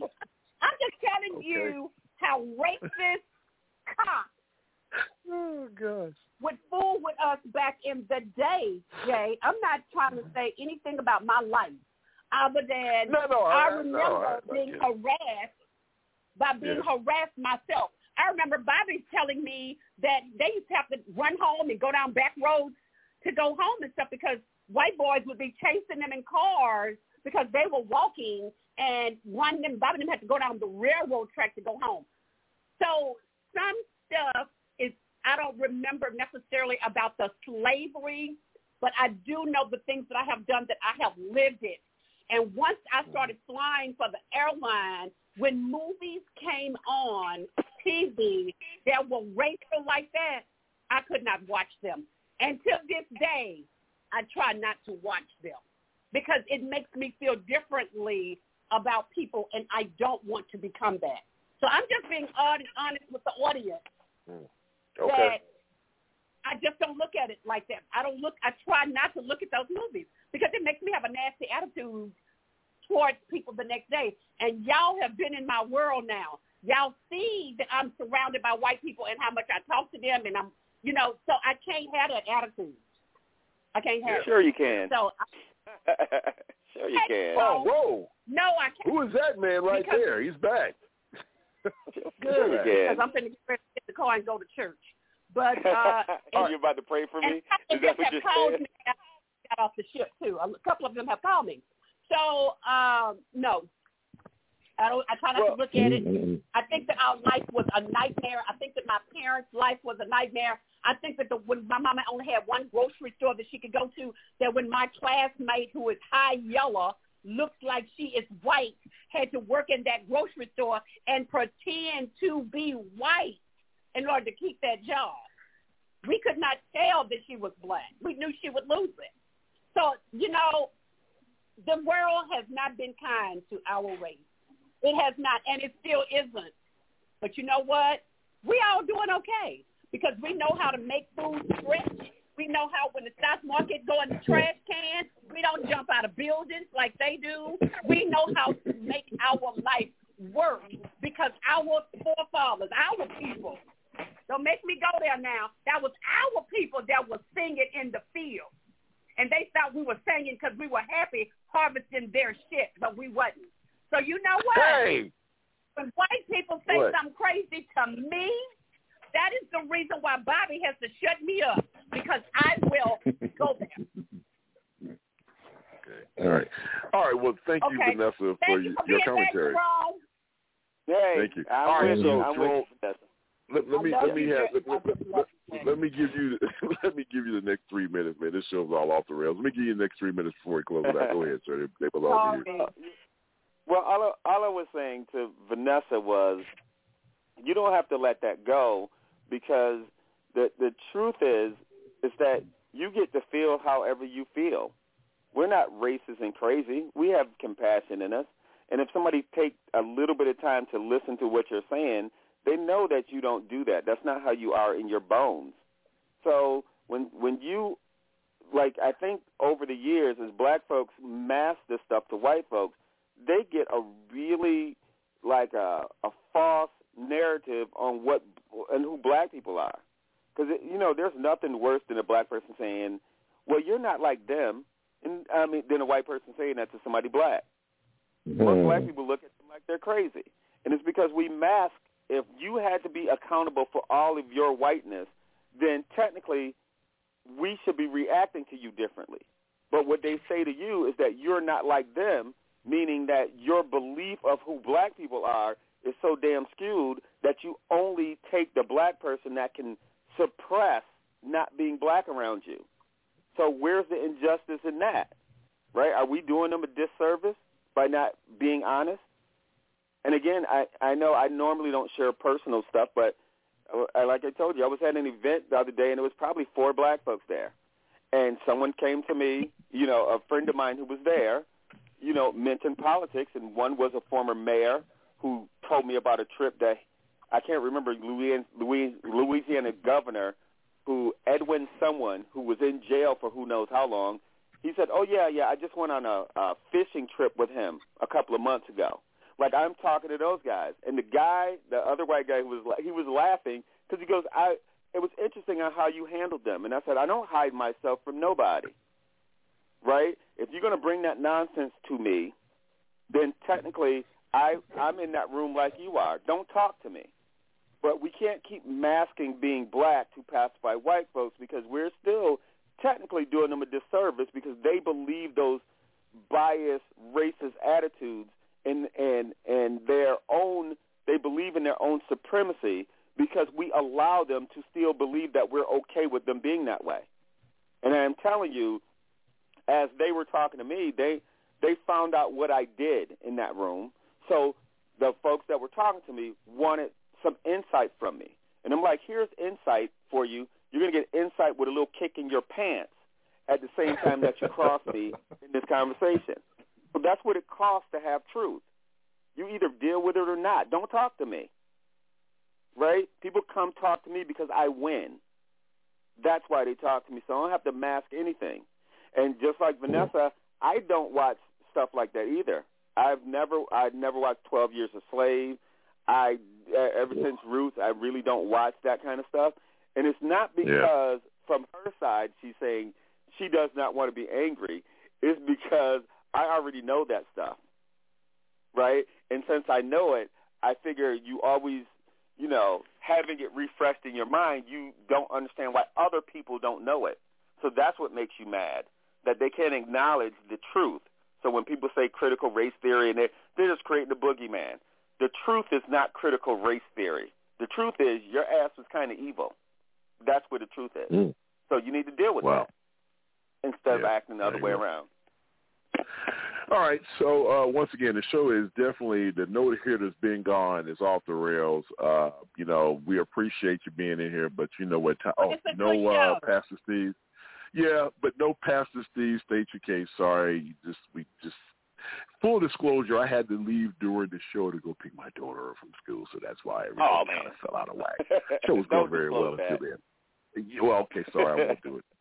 Hey, I'm gonna do like the judge say, "Hey, forget that you heard that. How the hell are you gonna forget you heard something like that? Whatever. You know what time it is." Online radio at its best. All right, it is time for our final thoughts. And Vanessa, the floor is all yours, sweetheart. Okay, thank you, Jay. So, how do I start? Okay, real quick, and I don't want to. I had a very, very dear friend that I grew up and went to school with, and and my whole elementary life. I talked to y'all about her on the trip. Um, she uh, had got COVID She was not hmm. vaccinated. Her boyfriend was vaccinated. He lived. She was on a ventilator hmm. for two weeks. She was a vegetarian. She ate healthy. She didn't really drink too much. She stopped smoking, but she baked. She was trying to do everything that she could to be in good health to see her daughter get married in February and help raise these grandchildren. And she's got like five of them. But she wasn't vaccinated. And when I tell you everybody in our neighborhood loved her, her mom is big in the church. She was like the leader of our street that we grew up on. We have a street full of girls. They called us Fancy Fanette because it was so many, as they say, pretty girls on the street. And uh, it's just her birthday was November 27th. Mine was the 30th. I don't care if I hadn't talked to that girl in two, three years. Every birthday, she found a way, and I found a way to text, call, send a card to her mama house or something to celebrate our birthday. And I lost her. Unless I apologize for texting you at two o'clock in the morning. But when I, I, found that's out what that that's what brothers and sisters do. I was what brothers and sisters do. Thank you, Les. I was beside myself because I was hoping that my friend lived with COVID like your friend.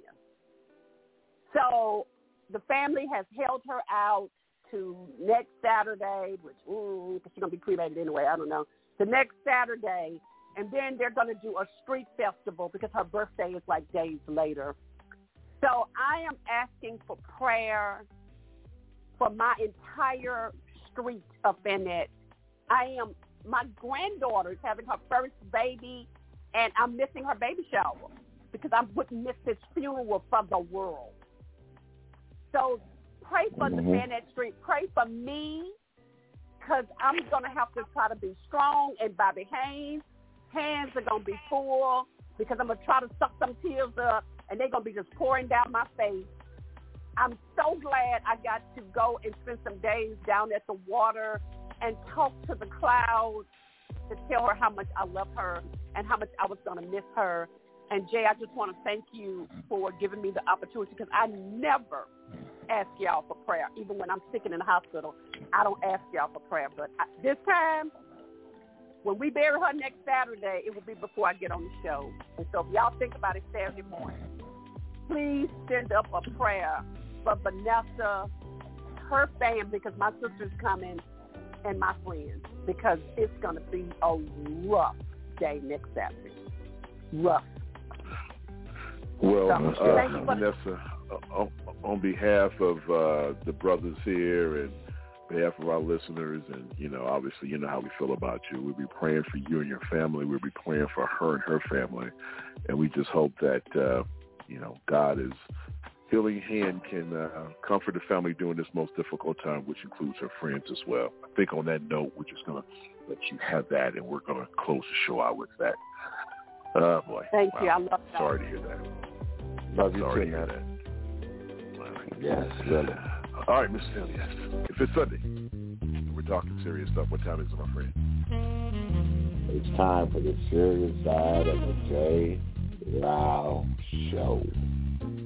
Folks, it was a wacky show, but at the end of the day, you know what we do. We're glad that you hung out with us, and we're glad that you're a part of what we do every Sunday. So for Vanessa, for Johnny, for my main man, Mr. Jerome Esprit, and Mr. Elias, I'm Jay Rouse saying have a wonderful work week. Remember, if it's Sunday and we're talking serious stuff, it is the serious side the Jay Rouse Show. Coming up next on a need-to-know basis with Mr. Jerome Esprit.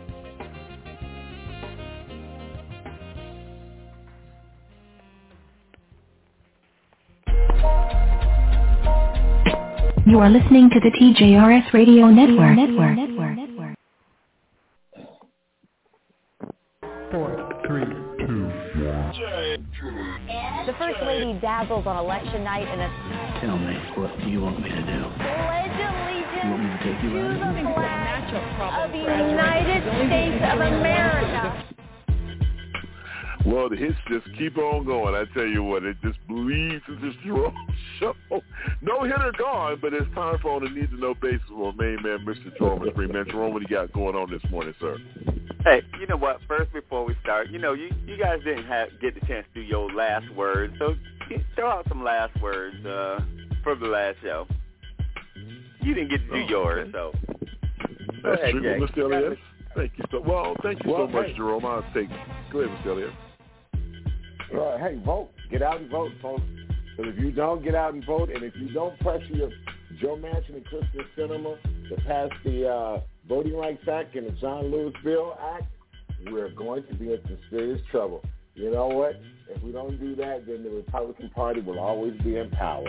So get out and tell your two senators to get there, get out their lazy asses and do what they're supposed to with this Voting Rights Act and the John Lewis Bill. Well, I want to thank Jerome for allowing me a few minutes just to say a couple of words here. Um, you know, same thing. I, I'm just flabbergasted at the direction that this nation's going in. I can't believe that 51% of Americans are even considering giving these people power back.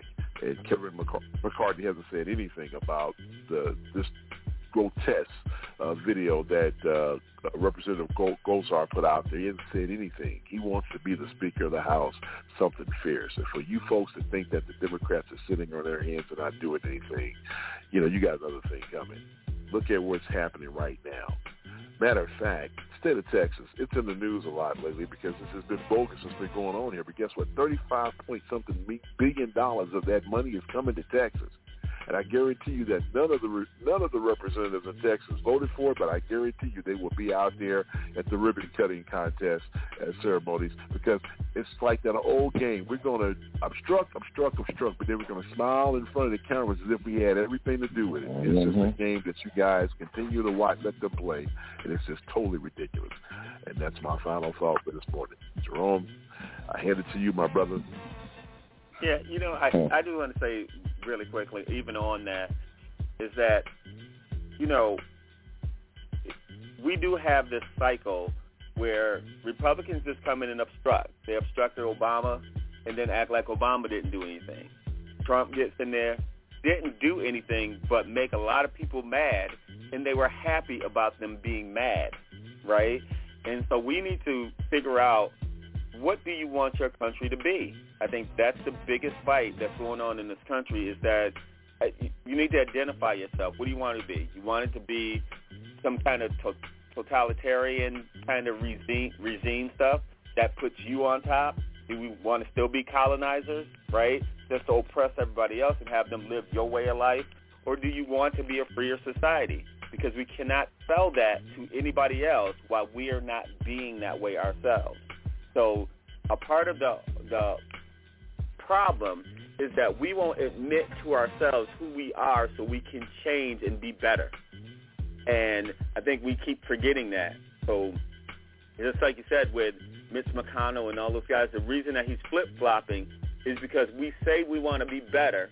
And even if he tries to work together, they're they're fighting him on his side, and they're rougher on that side than they are on the Democratic side.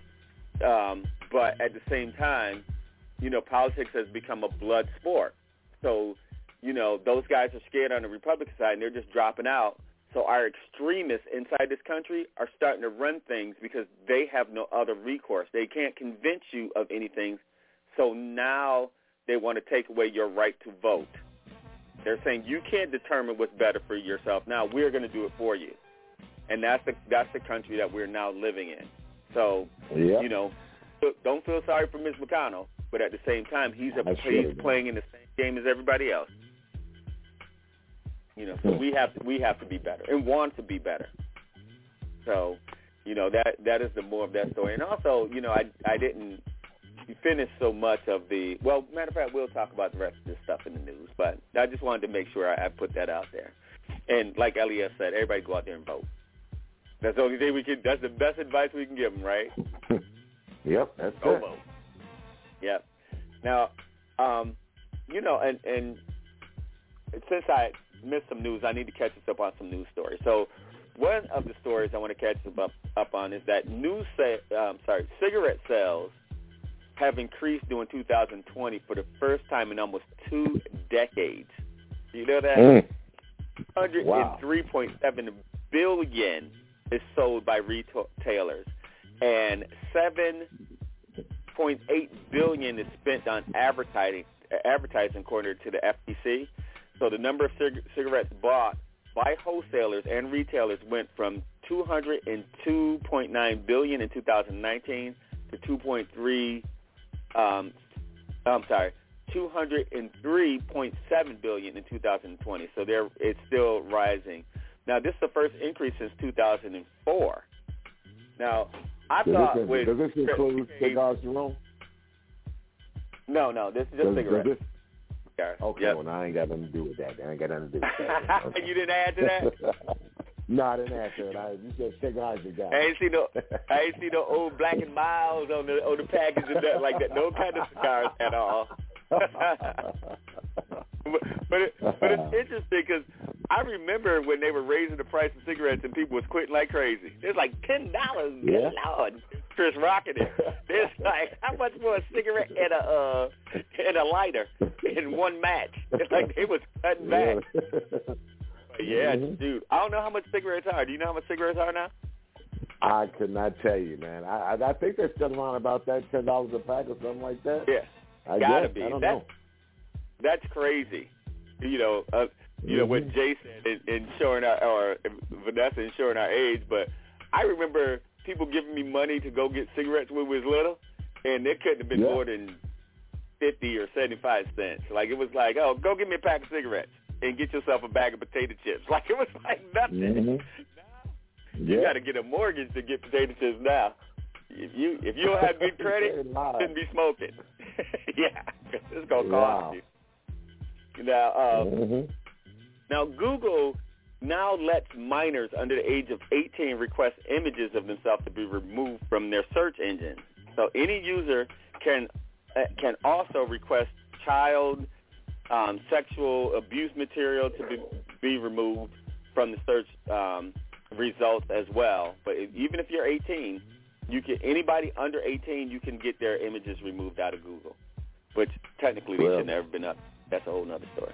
But people post pictures of their kids. You know, they're like, "Hey, it's so and so's birthday," and they'll take their image and just run all over the place with it.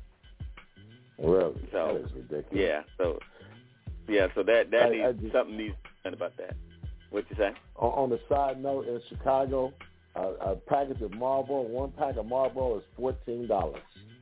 Get loud. See, that's what I'm talking about. I knew it had to be higher because I remember when it turned, and all the people were quitting.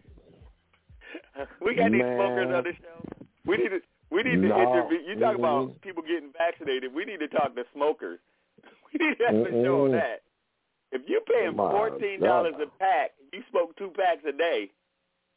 Mm. That, you need a job just to smoke. I I got brothers that I got people at work that smoke. Man, they buy them in a carton, dude. I mean, they buy Oh. cartons of them. I'm like, good lord, See? man. Yeah, spend a hundred dollars a carton these days. No, see, that's what I remember. A, a carton was like twenty dollars. Now I don't know when that Mhm. was. I remember it was like twenty dollars for a carton. Now I don't even know how many comes in a carton. But yeah, Mm. geez. Now, okay, now that that's a mess. Well, for me, it's a mess because I'm not even going there. All right, now, um, you know, the Air Force um, discharged 40 unvaccinated service members, and another 10,000 could face the axe after they failed to get their COVID shot by November 2nd. That was the deadline. So at least 10,000 Air Force service members are facing discharge for refusing to abide by the um, vaccination, and 40 has already been terminated. Again, if you're if you're in the military, hell, they give you shots anyway. You know what I mean? Exactly. Like that's your price for admission. You can't. You shouldn't be able to. I mean, I don't think you can tell them no. Especially, and if you're going overseas, you definitely get. Right. That's what I'm saying. Right? Because you go overseas, like you need to get this for Mhm. malaria. You need to take this for whatever. They just get shots anyway, and they keep it moving. So Yeah. just because they're telling them what it is and we're marketing it, people think like it's an option. Hmm. Yeah. So, um, you know, there's a story that says one in six Americans, 55 million people, have never left their home states, and half don't own a, a passport, according to a new study that found that Really? a significant portion of Americans have never um, left the country, and at least one in six, or 55 million, have never left their state. That is such a hard thing to believe. Yeah. Really? Never left the state. Really? I mean, I'm not picking on anybody because you know the the trick is there's some people who don't like to leave their neighborhood, which I think is crazy. It's like, no, I don't yeah, go over there. About that, though. Like it's downtown. That's about as far as they go. Downtown, to, downtown and back. Wow. But yeah, Wow. wow yeah, yeah. This is yeah. Now, um, a new study reveals uh, which airports in America has the most delayed arrivals, and of course, New York is near the bottom. So Newark Liberty, which is northern New Jersey, is right across from Manhattan, was named the worst airport delays, with nearly 25% of all flights arriving late. And unfortunately, LaGuardia is second, and JFK is tied for 10th. So the New York City airports Mm. are bad. But the study determined which of the 50 busiest airports and airlines had the best and worst results for on-time arrivals. So outside of the New York area, Dallas, Fort Worth, I didn't know they were that bad, but they came in third Mm. for the most delays. And Really? then, Chicago's not on Yep, and who's that? Chicago's not on there? You would think Chicago was there. So okay, so okay, Every so time I flew out of Chicago the last month, it's been late. It's been to the Yeah, back yeah. Chicago has always been bad for me. I I thought it was just my flights out of Chicago. Chicago's no, never bro, been nice. me too. Yeah. Man, Yeah. it's never been nice for me. But they said um the other two was Florida, um, two Florida airports, Fort Lauderdale, um, Hollywood International, and Palm Beach International was high. And then it's Boston, um, Logan, um, Louis Armstrong, which is New, New Orleans Airport, New Orleans, Orlando, Yep. San Antonio, San Francisco, and JFK was 10th. Do you know Chicago didn't make the top 10? Wow. I'm surprised they didn't say Teterboro, New, that, that airport in Teterboro. Because Teterboro, I, when I flew in there, it was horrible. Oh, my God. Yeah. I was like, what the hell? And I was flying from Chicago to Teterboro. Yeah. Because Teterboro is right near Newark Airport. Yeah. Like it's Newark, Yeah. Teterboro, man, um, JFK, and um, LaGuardia. But they, Teterboro is not Mhm. mentioned. It is Newark because they're the bigger airport. I guess they they took the the 50 biggest, but that's why I'm saying I'm surprised Chicago's not in there. But they took Tell me the about it. I'm telling you. airport. Yeah. I, I just Now- flew out of Chicago, and my flight, both my flights was late. Both of them. oh and I'm, no. And I'm not talking about five or ten minutes. I'm talking about half an hour to forty-five minutes. Yeah. Mhm. Man. Now, now you know who was the best was Hawaii's airport, of course. They Of they don't have well, I guess they would have a lot of incoming, but they didn't have a lot of delays. And guess who was second out of all these places? Was Atlanta's Hartsfield Jackson. What? Finished second overall. Can you believe that? Mm. I thought they would. They're the biggest airport. I thought they would be worse. Really?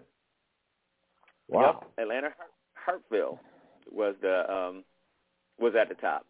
Now, Mm. um climate change is cli- is causing uh, record warming again in the Great Lakes. So the temperatures have surged two degrees above normal, which is likely to affect Mhm. snow um, fall Mhm. up to three inches per hour this weekend. So in my area, all of the five Great Lakes will have one to two degrees above normal, have been one to two degrees above normal since October, which means that we're going to have bad lake effect snow that's going to disrupt fishing and impact um, fresh water for residents. Now, if you don't know, the Great Lakes is fresh water.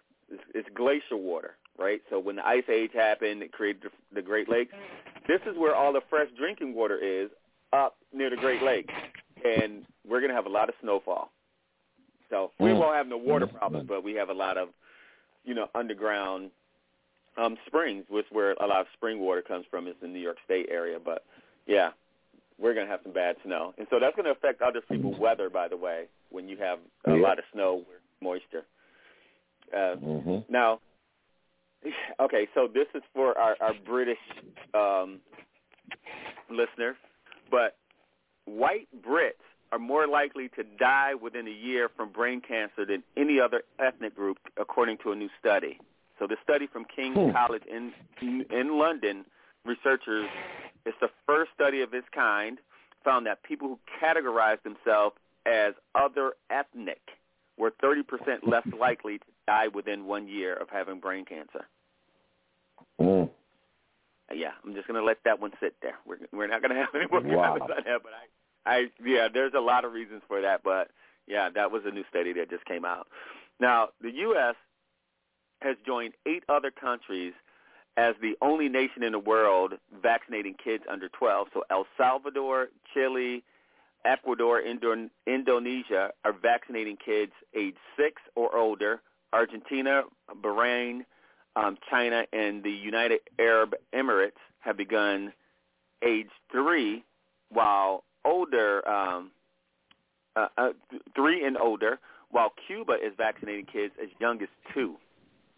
Now, this Mm. comes as um, First Lady Jill Biden is in McLean, Virginia Elementary School on Monday and urged parents to vaccinate their kids against COVID-19. So Franklin Sherman Elementary School is where she was, was the first school in the nation to host the polio vaccine on April 26, 1954. They were the first ones in the country, and now they're the first that like um, they're not the first, but they vaccinated 260 kids aged 5 through 11. They gave them their first Pfizer dose at that elementary school. Now, can you imagine during polio, people was running around talking about, I ain't getting no polio shot, whatever. like they Mhm. was like, yeah, this has happened before. We've had pandemics, so just rem- remember we're in one. Stop Yep. fighting it.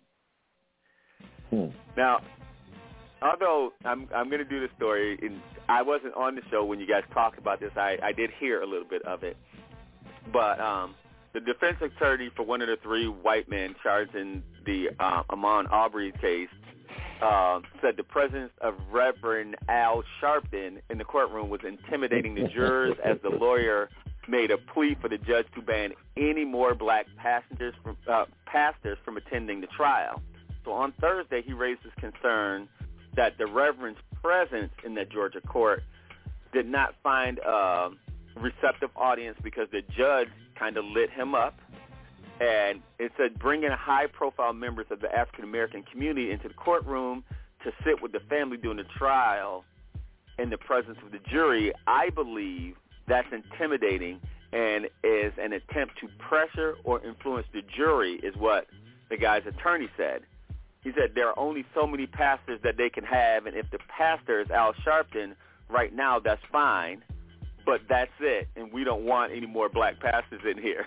And the judge said, first of all, judge wow. like, you can't tell people like they're public, they're they're citizens too, so you can't isolate certain people in the public from going to court for one, is what he told them.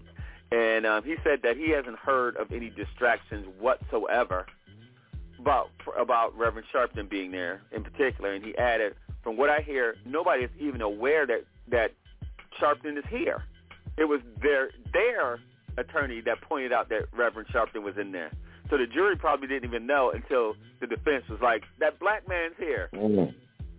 Mm, So the judge Wow. allowed, yeah, the judge allowed the jury to be swear, sworn in. They have 27% black people in that county, but they only have one black juror. So tell me this. You don't want any black people in the courtroom. You don't want any black clergy. Mm-mm. Killed a black Mm-mm. man because he was black in a neighborhood that wasn't no black people. Are we seeing a pattern here? Is the attorney acting like the Mhm. people who actually killed the black guy for jogging? Exactly. Yeah, I don't think they can Mm. see the parallel, but I'm gonna tell you, it is blaringly obvious to the rest of us.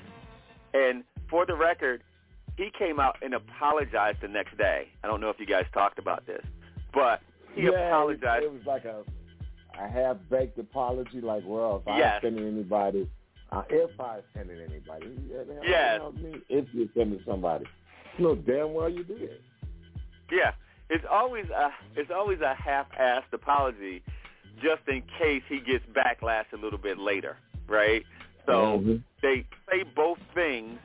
He meant what he said the first time, but just so that people can report that he apologized, but it was not an apology. He did say if I offended, meaning that Mhm. the white people who I didn't offend, I ain't apologizing. I'm just letting y'all know Mhm. I'm not apologizing.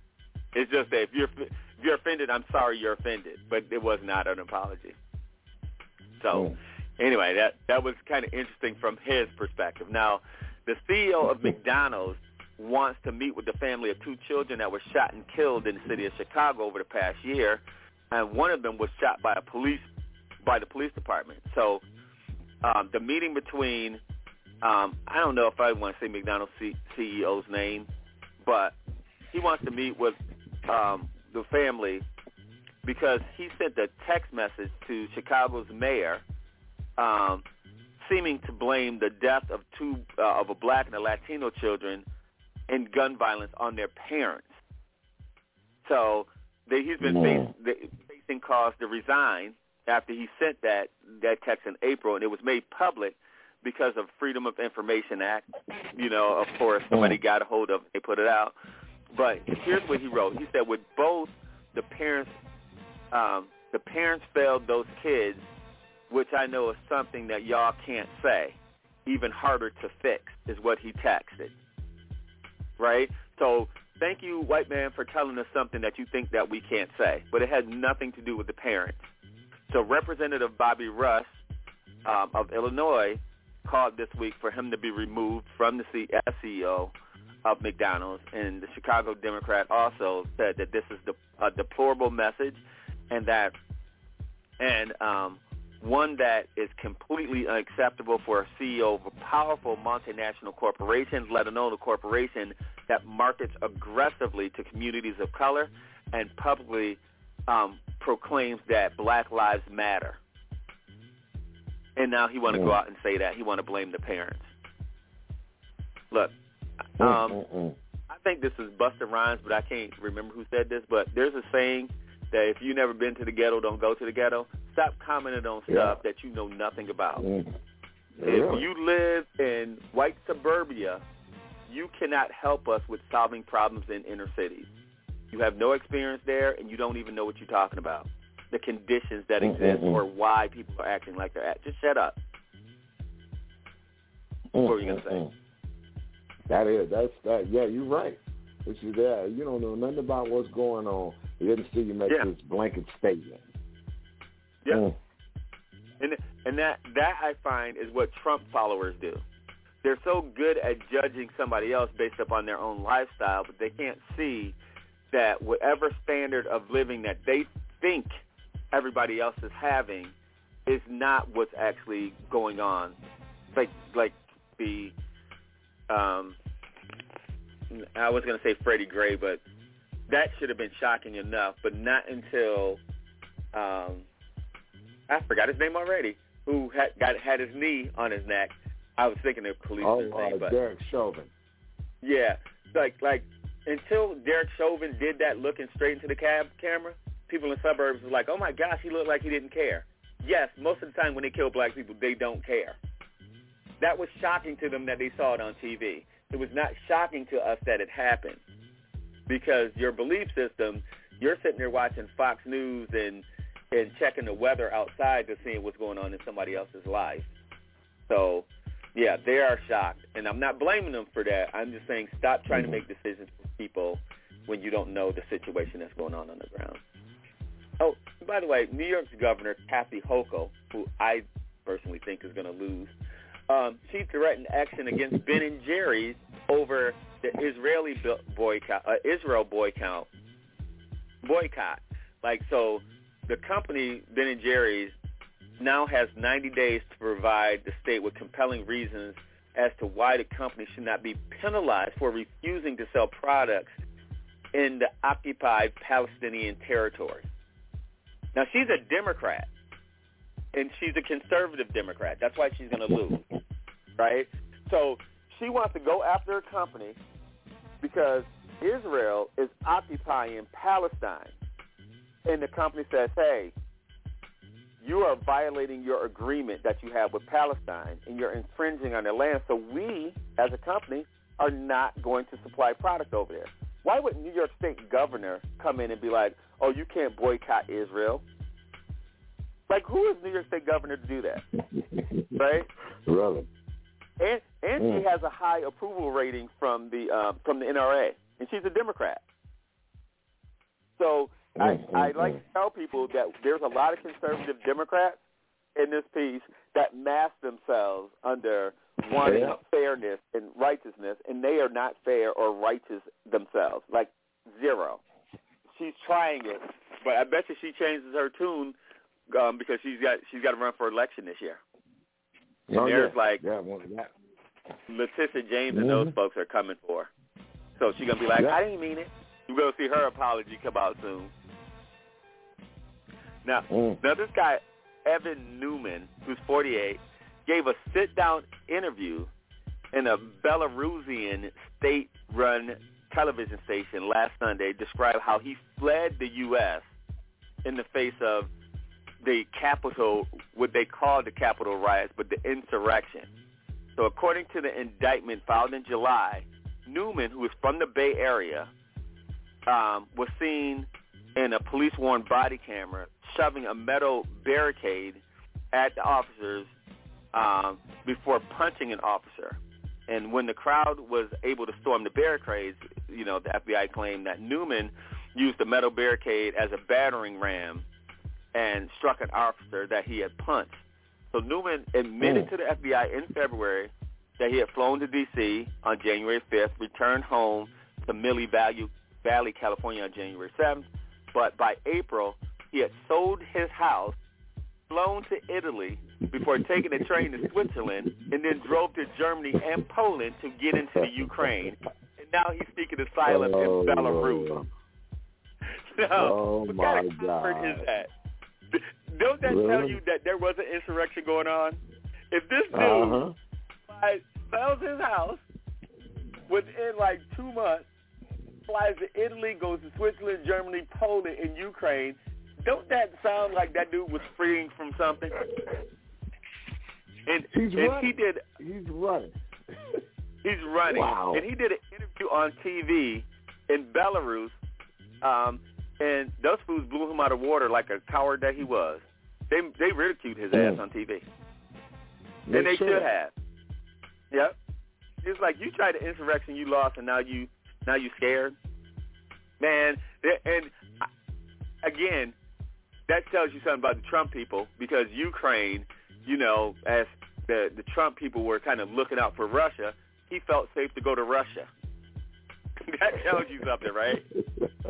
Wow. Now, an, an ex MMA fighter, he's 44. He wept. He didn't. He didn't fake cry like the other guy did, apparently. But they said he wept as the judge handed him a 41 month sentence for punching a cop during the insurrection.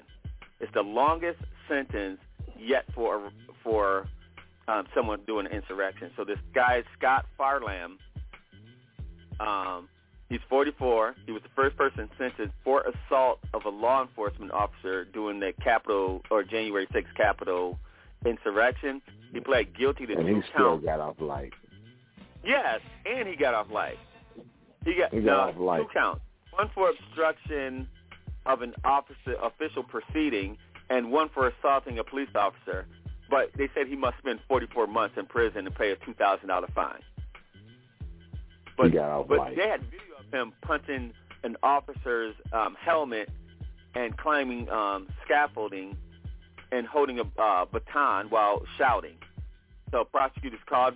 Now prosecutors called for the 44 month sentence, and um, they cited his MMA background, fighting and social skill and social media, where he was supporting um, QAnon conspiracy theories. And they still let that Mm. fool off light.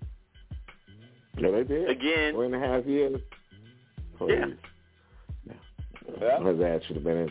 If that was a black person that locked up for 20, 30 years, man. Oh, they'd have gave him life. You know, we we've been Mhm. singing that K-Ci and JoJo song as a bed up in this piece. it's still like 103.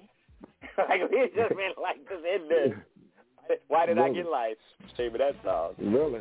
Now, um, Marjorie Taylor Greene's fine for not wearing a mask in Congress have so far cost her a third of her hundred and seventy-four thousand dollar salary. It should have cost her ass everything. They should have gave her. They should have took it off. But then they didn't Yeah. want to go negative, so they they should at least give her a dollar. But uh, they hit. She was hit with at least twenty-two separate penalties for not wearing a mask in the house. But she stood defiant, and she now owes more than fifty thousand dollars. Now here's the beauty of that. Nancy Pelosi, they're taking it directly out of her check. They're not making her pay the fine. So that, Marjorie Taylor. Greene is not rich.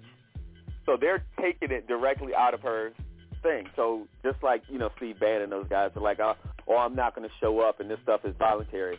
They need to just start sanctioning those folks right off the bat, Yep. Yep. you know. So when people say, hey, Trump didn't do anything wrong, but I don't have to testify. Hell, Hillary Clinton testified for about, what, five, six days? Like she just Mhm. kept coming back hours upon hours. And she was bored, but she was like, whatever y'all throwing at me, she let them throw it at her. These cowards are scared to even go in. They're like, oh, we're Mhm. telling the truth and we're righteous, but they're scared to go up in front of people. You know how they say that to black people all the time. If you ain't do nothing, why ain't you talking? Yeah. Why, yeah, Right? really. If you ain't do nothing, Mm. why don't you just go in there you- and why say, hey, here's what we did, and just own Really? it? Mhm. But appar- apparently, um, the cowards like to hide behind, I don't have to do nothing.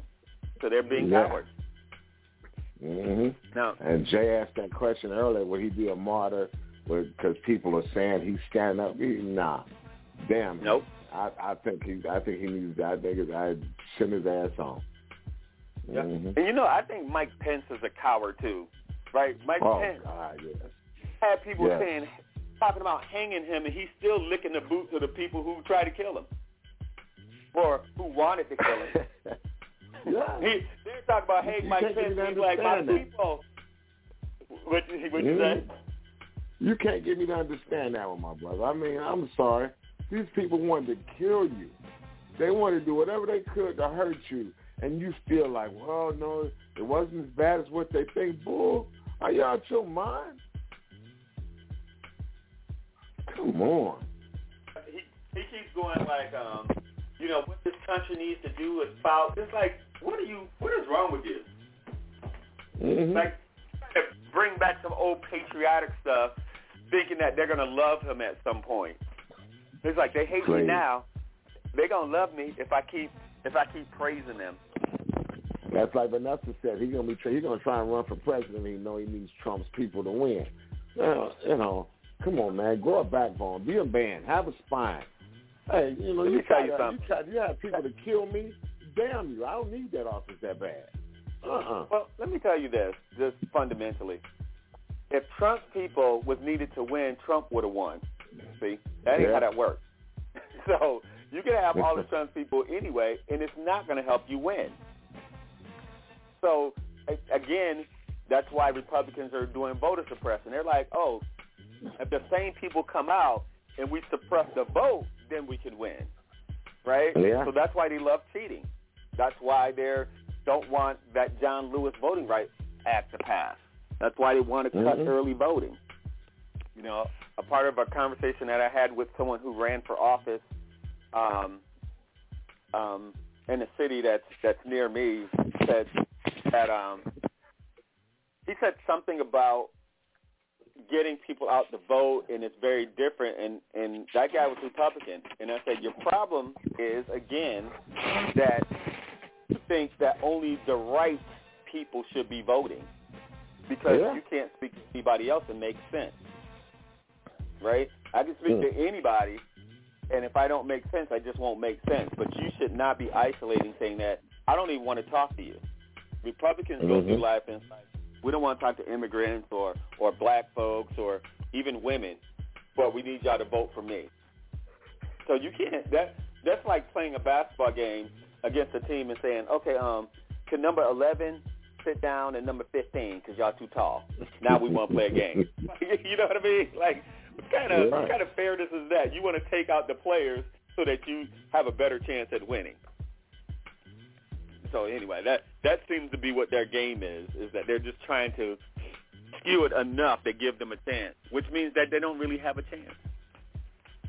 Now, a female um, elementary Indiana elementary school principal, 34, is arrested for sexually assaulting a 15-year-old boy and faces 36 years in prison. So Ashley Breedlove, which is an interesting name, has been charged with five counts of sexual misconduct after allegedly assaulting a 15-year-old boy in her office What? in Union School Elementary School in Indiana.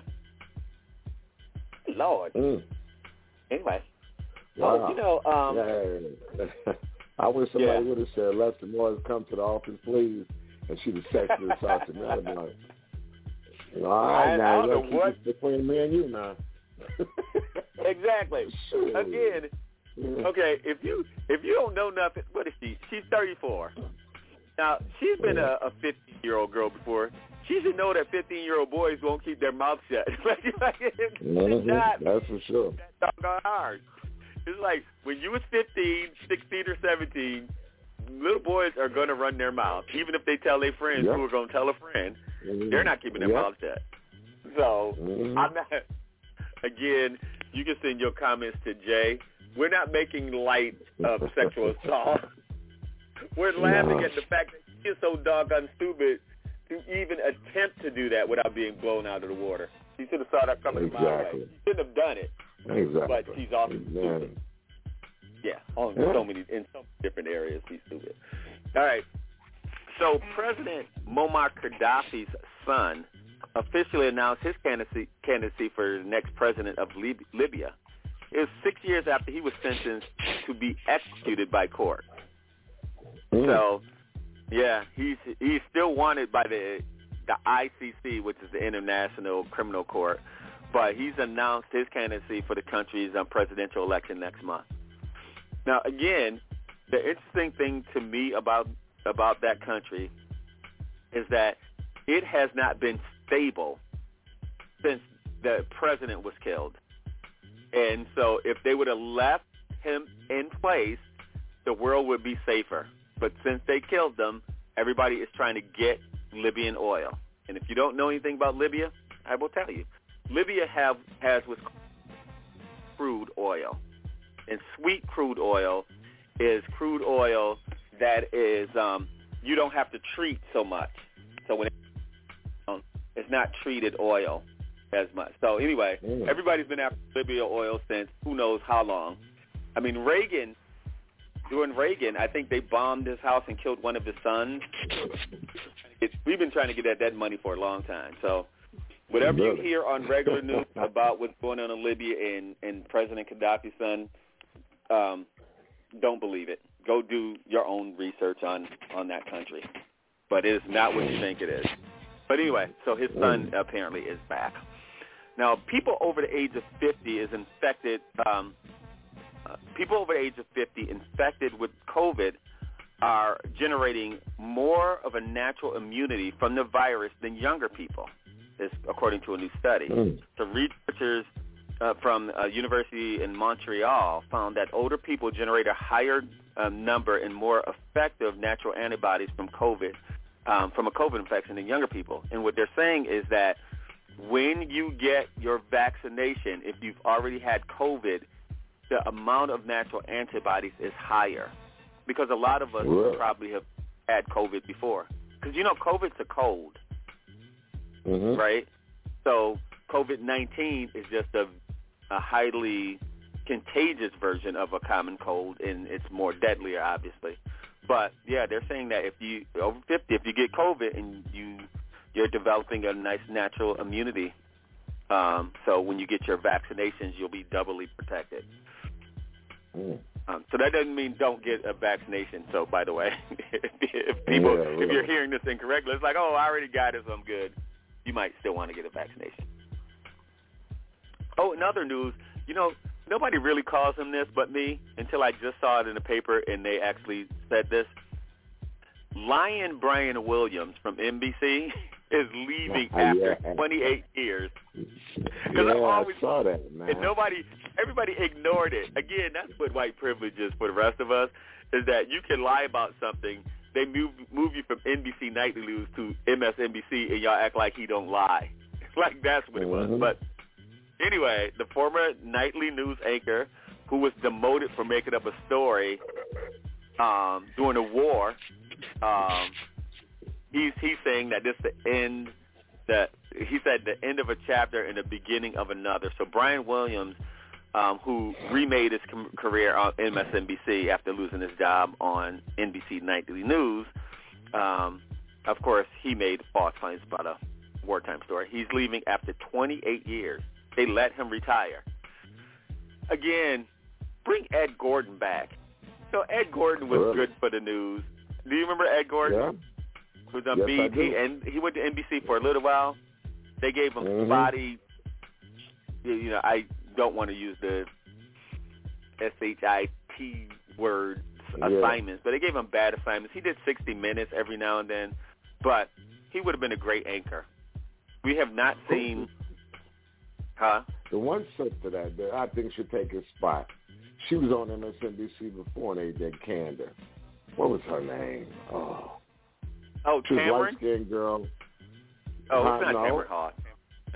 Um, He what was on MSNBC or? NBC. MSNBC. Oh, And then Candor. uh, Melissa Harris Perry. Yes, they should put her in that spot. They should put Yeah. her in that slot, man. Yeah. Melissa Harris Perry is the primary person on um, NPR now.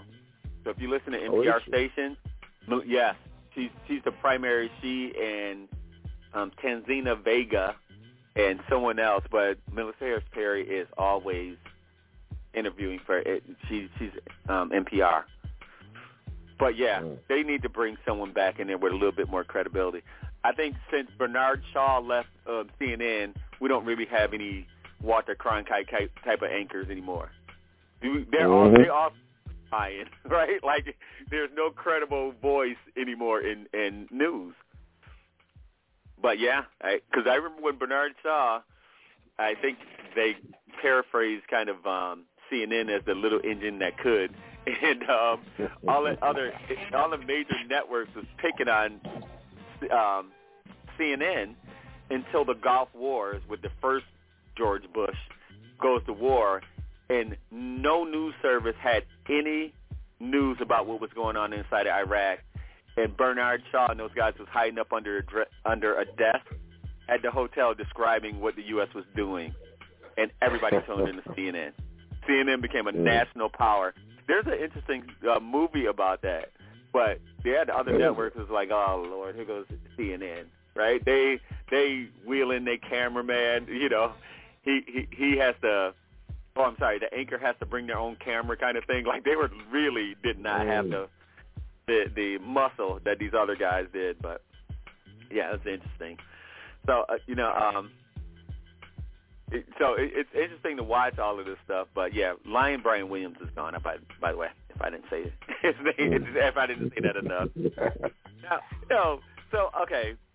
So going to bed between 10 and 11 p.m. every night, they said cuts your risk of heart disease by 25 percent, according to a study from the University of Ex- Exeter or something like that. They said that they going to bed after midnight may damage your heart, as um, people less likely to see morning light. I guess I don't know what that means. They said they just it disrupts your natural body clock. Now I just want to tell you this. Mm. I I go to bed probably around seven, wake up about seven thirty, and I'm up to about two in the morning. So I don't know if that counts because I go to bed before at eleven. But I stay up late, so I don't really. I take a I don't take a nap. But that seems like a quirky study. Your body clock is what it is, so I wouldn't I wouldn't worry about that. Now there's another Mhm. another study that says cutting out red meat uh, using vegetables oil lowers your risk of a stroke. Now that's coming from Harvard's um, public health, uh, school of public health, where people they said people who I don't know why I'm laughing at this. people who ate the most lard. I haven't heard lard in a while. People who ate the most lard, red or processed meat, were 16% more likely to suffer a stroke than those who ate less. I think the Mm. word lard will give you a heart attack these days they don't really use Crisco like they did back in the days. Really? I, I was just talking about that in um, um, a few days ago. My father told me this. He said that he said when they were young, when they were little, do you know they used to throw out chicken wings? They used to throw them out the back store. Yeah, they didn't. Nobody ate that stuff. So he said, you know, you go to the white stores or to the butcher stuff, and they literally threw them out like with the trash. So you Really? nobody ate chicken wings, and I said, yeah, yeah, I was cooking in lard, and you know, you get some grease popping on you, and nobody thought that was fun. But since we have deep fryers now, wings probably are good. But back then, you know, frying some, get, getting caught with some chicken grease could have been fun. But yeah, they used to throw Yeah, out chicken wings. Wow, that's crazy. Now that's, that's Yeah. all people want to look for now. Chicken wings, yeah. Yeah. restaurants with chicken wings.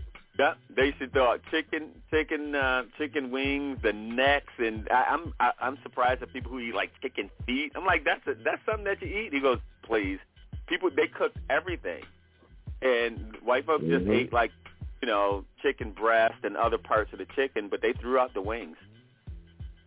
I was Mm. like, now, uh, you know, getting a pack of wings probably cost you a pretty pig, cost you just as much as cigarettes. like, Yeah. I know. You ain't lying, Like- brother. You start getting into that. But that's gonna be my answer for anything. If something costs more than a pack of cigarettes, I ain't getting it. I would. I I went to a, a vegan restaurant and um you know someone told me how good the you know they made shakes and I haven't had a milkshake in years. So I went to a vegan re- restaurant to buy a shake and it was seven fifty. I was like, I will drink a Oh, regular geez. milkshake before I ever buy another one of the doggone milkshakes again. Really? Wow. So that my my thing now, my measurement will be vegan shakes and cigarettes. Now, if something costs more than a vegan shake, I ain't getting it. And if it costs more than a pack of cigarettes, definitely not getting it. It's costing too much. Mm-mm-mm. Now, they said that, um, you know, police, uh, I'm sorry, Philadelphia has become the first major city to ban cops from making traffic stops for minor violations after they showed Mm. that 72% of all of their traffic stops were black drivers. See, Mm. that's the problem in this country. Philadelphia Wow. is the first city to ban low-level traffic stops. They said the driving equity bill became law after being signed by um, their mayor, um, James Kenney. Because if you can't differentiate, like, the black people are, I don't know, 30% of your population, but 72% of your traffic stops you're targeting. And you need to stop targeting. But yeah, they're the first city that banned that banned it. Mm-mm-mm. Since um, you know, Democrat um, Shontel Brown won Ohio won an Ohio seat that was vacated by um, Biden's housing secretary in a special election. Um, she is um, she won the Cleveland seat that was held by um, um, Marcia Fudge in that special election that was had. I know I didn't do any election news, so I just wanted to put that out there. It, it's one of Mhm. um, two that was in that state that night, but um, they won. And also, I didn't mention that that guy Glenn Youngkin, who won the governorship in Virginia, his son, Yeah. 17, tried to vote twice in that election um, um, last, what was it, last week, November 2nd, a couple weeks ago. His 17-year-old son tried to vote twice when his father won, but he won't face any mm. charges because they said that he didn't lie about his identity. So the 17-year-old son of Virginia's new governor-elect was twice turned away from voting precincts on that Tuesday, and he insisted that he would be allowed to vote in Fairfax County despite being underage. He tried to vote twice. And I don't know if you know that story of the black woman who got like four years for voting at the wrong precinct. He was Yep. able and registered to vote, but she voted at the wrong place, and they sent her to jail. This fool tried to vote twice, knowing that he was underage, and they said that he won't get any jail time. Wow, that, that's Yeah. you know, come on, you know, this is white America, man. I know, I know. But again, now a Florida teacher of the year who's 60 has been arrested after hitting a child, a black student, in the face over an argument, uh, in an argument over her use of the N-word in class. So Carol, Caroline Lee, who's 60, was an English teacher in Florida. She's been charged with child abuse after allegedly hitting a student who publicly questioned her using the N-word. So she felt she needed to put her hands on the child. I wish Really? the child should beat her down. But And and if that would have happened, it'd have been like, should have it'd have been like, oh, I can't believe this black woman, this black child beat this child. yep, yep, Mhm. they'd have felt sorry for her. hmm Now, now a California QAnon history ch- teacher is recorded telling eighth graders that Hunter Biden had sex with his niece. And oh my lord. hospitals are stealing babies from unvaccinated parents, and Donald Trump is still still president. So this California middle school teacher has come under fire um, because of that. But they didn't say anything about the teacher being arrested or fired. But there's a history teacher that's out there telling that. Um, you know, again, you talk about privilege. If you are a teacher and you're telling people that Donald Trump is still president, hell, he was not acting like president when he was there. So I wouldn't even give him no credit right now. Dude, I, I was watching something uh on uh I can't remember it was like uh Rachel Maddow uh no, it was Joy Reid and she had the guy that's on the uh Trevor Noah show, man. And he goes out to interview Republicans and the guy Mhm. he had, he had he interviewed a guy and he said and the guy was a, a, a QAnon supporter. He said, and believe it or not, Trump is still president. He said he's president. Yep, he is. He- As he flies around Air Force, Air Force One, he said, "Well, I thought that was Joe Biden." He said, "No, it's all fixed." He said, "So Trump's in charge, and he's passing out all the rules and doing everything." He said, "You're right about that?" He said, "You're damn right about that." So and then Man. he said, "So if Trump is in charge, uh, how did he mess up uh, uh, the the exit of uh, what did we just get out of? Uh, damn Oh, I'm drawing a blank. Afghanistan. So Trump got it. Trump Trump was in charge when we got out of Afghanistan, and, and guy was like, "No, he wasn't." He said, "Well, damn, if he's in charge, isn't he in charge of that too?" It's oh, I, I get it. He's just in charge of the good things. And he lit this guy up. Man, I was rolling, man. Yeah. But this Yeah, not supposed that- to isn't that be funny, like- in charge. Hey, people pick and choose their reality, and that's all. This is all that example is for all of us. Mhm. Now, a, Texas realtor who took the private jet to the Capitol um, insurrection with a she she took the jet with a ma- man who she wanted to go on a date with, and he dumped her a couple of hours after being there. Right? She tweeted she is definitely not going to jail. She got sentenced to 60 days behind bars. like so, she bragged on Twitter that she's definitely not going to jail after she traveled to the to the riot. She goes, she was going there just to um meet a man.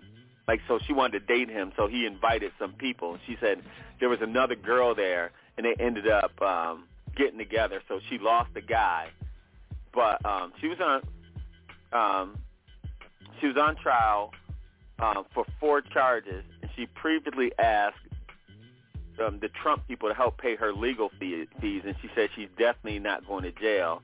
She said, um, "Sorry, I have blonde hair and white skin and a great job and a great future, and I'm not going to jail."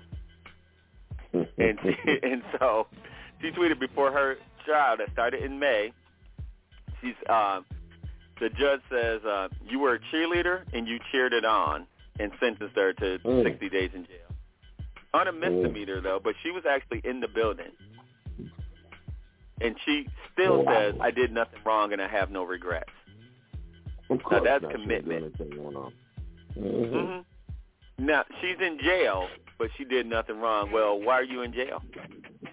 Really? Because because they say to black folks all the time, right? When we're like, we didn't do anything, they're like, well, you could, you had to do something because you're in jail. right? All right. So she did.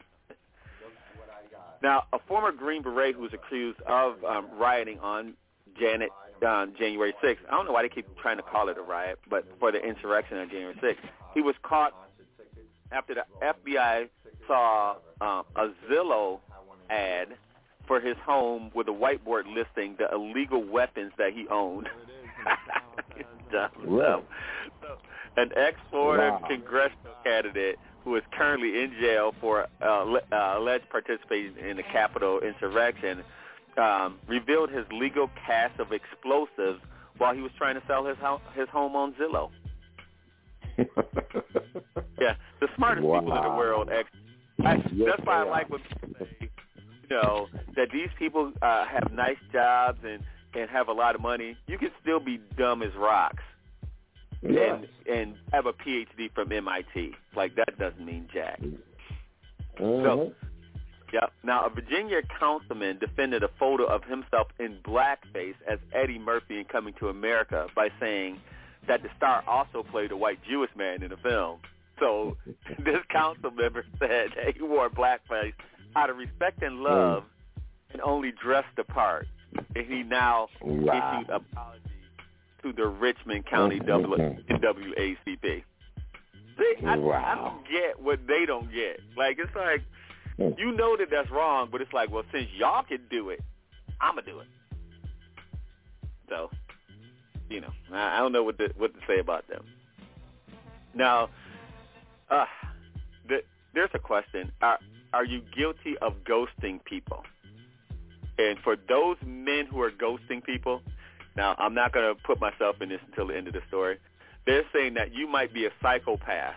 Men who end relationships by cutting off all communication tend to have a dark personality traits, according to a new study, which I don't believe.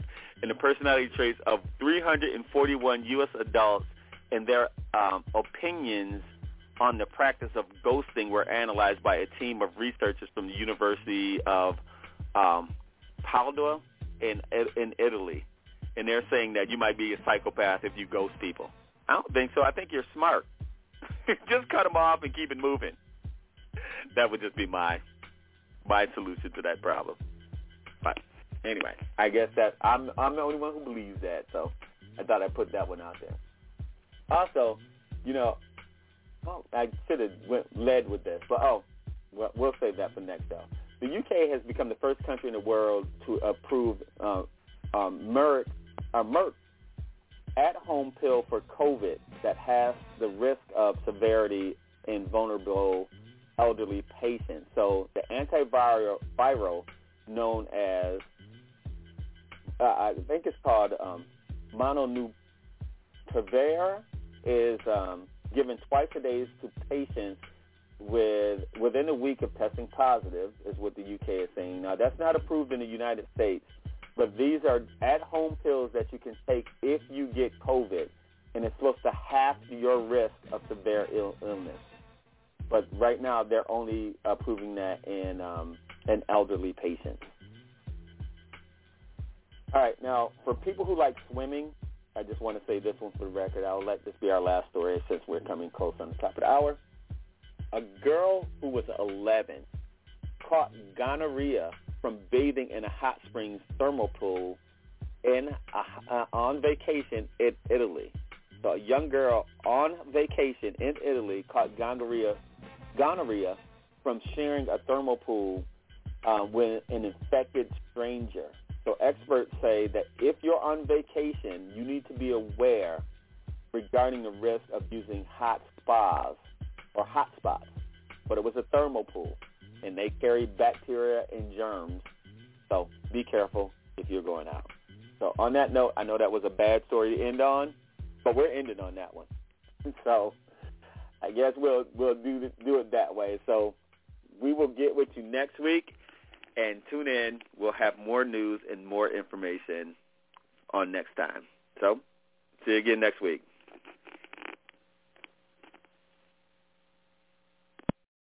Join us today during the Jeep Celebration event. Right now, get 20% below MSRP for an average of 15178 under MSRP on the purchase of a 2023 Jeep Grand Cherokee Overland 4xE or Summit 4xE. Not compatible with lease offers or with any other consumer incentive offers. 15178 average based on 20% below average MSRP from all 2023 Grand Cherokee Overland 4xE and Summit 4xE models in dealer stock. Residency restrictions apply. Take retail delivery from dealer stock by 4-1. Jeep is a registered trademark.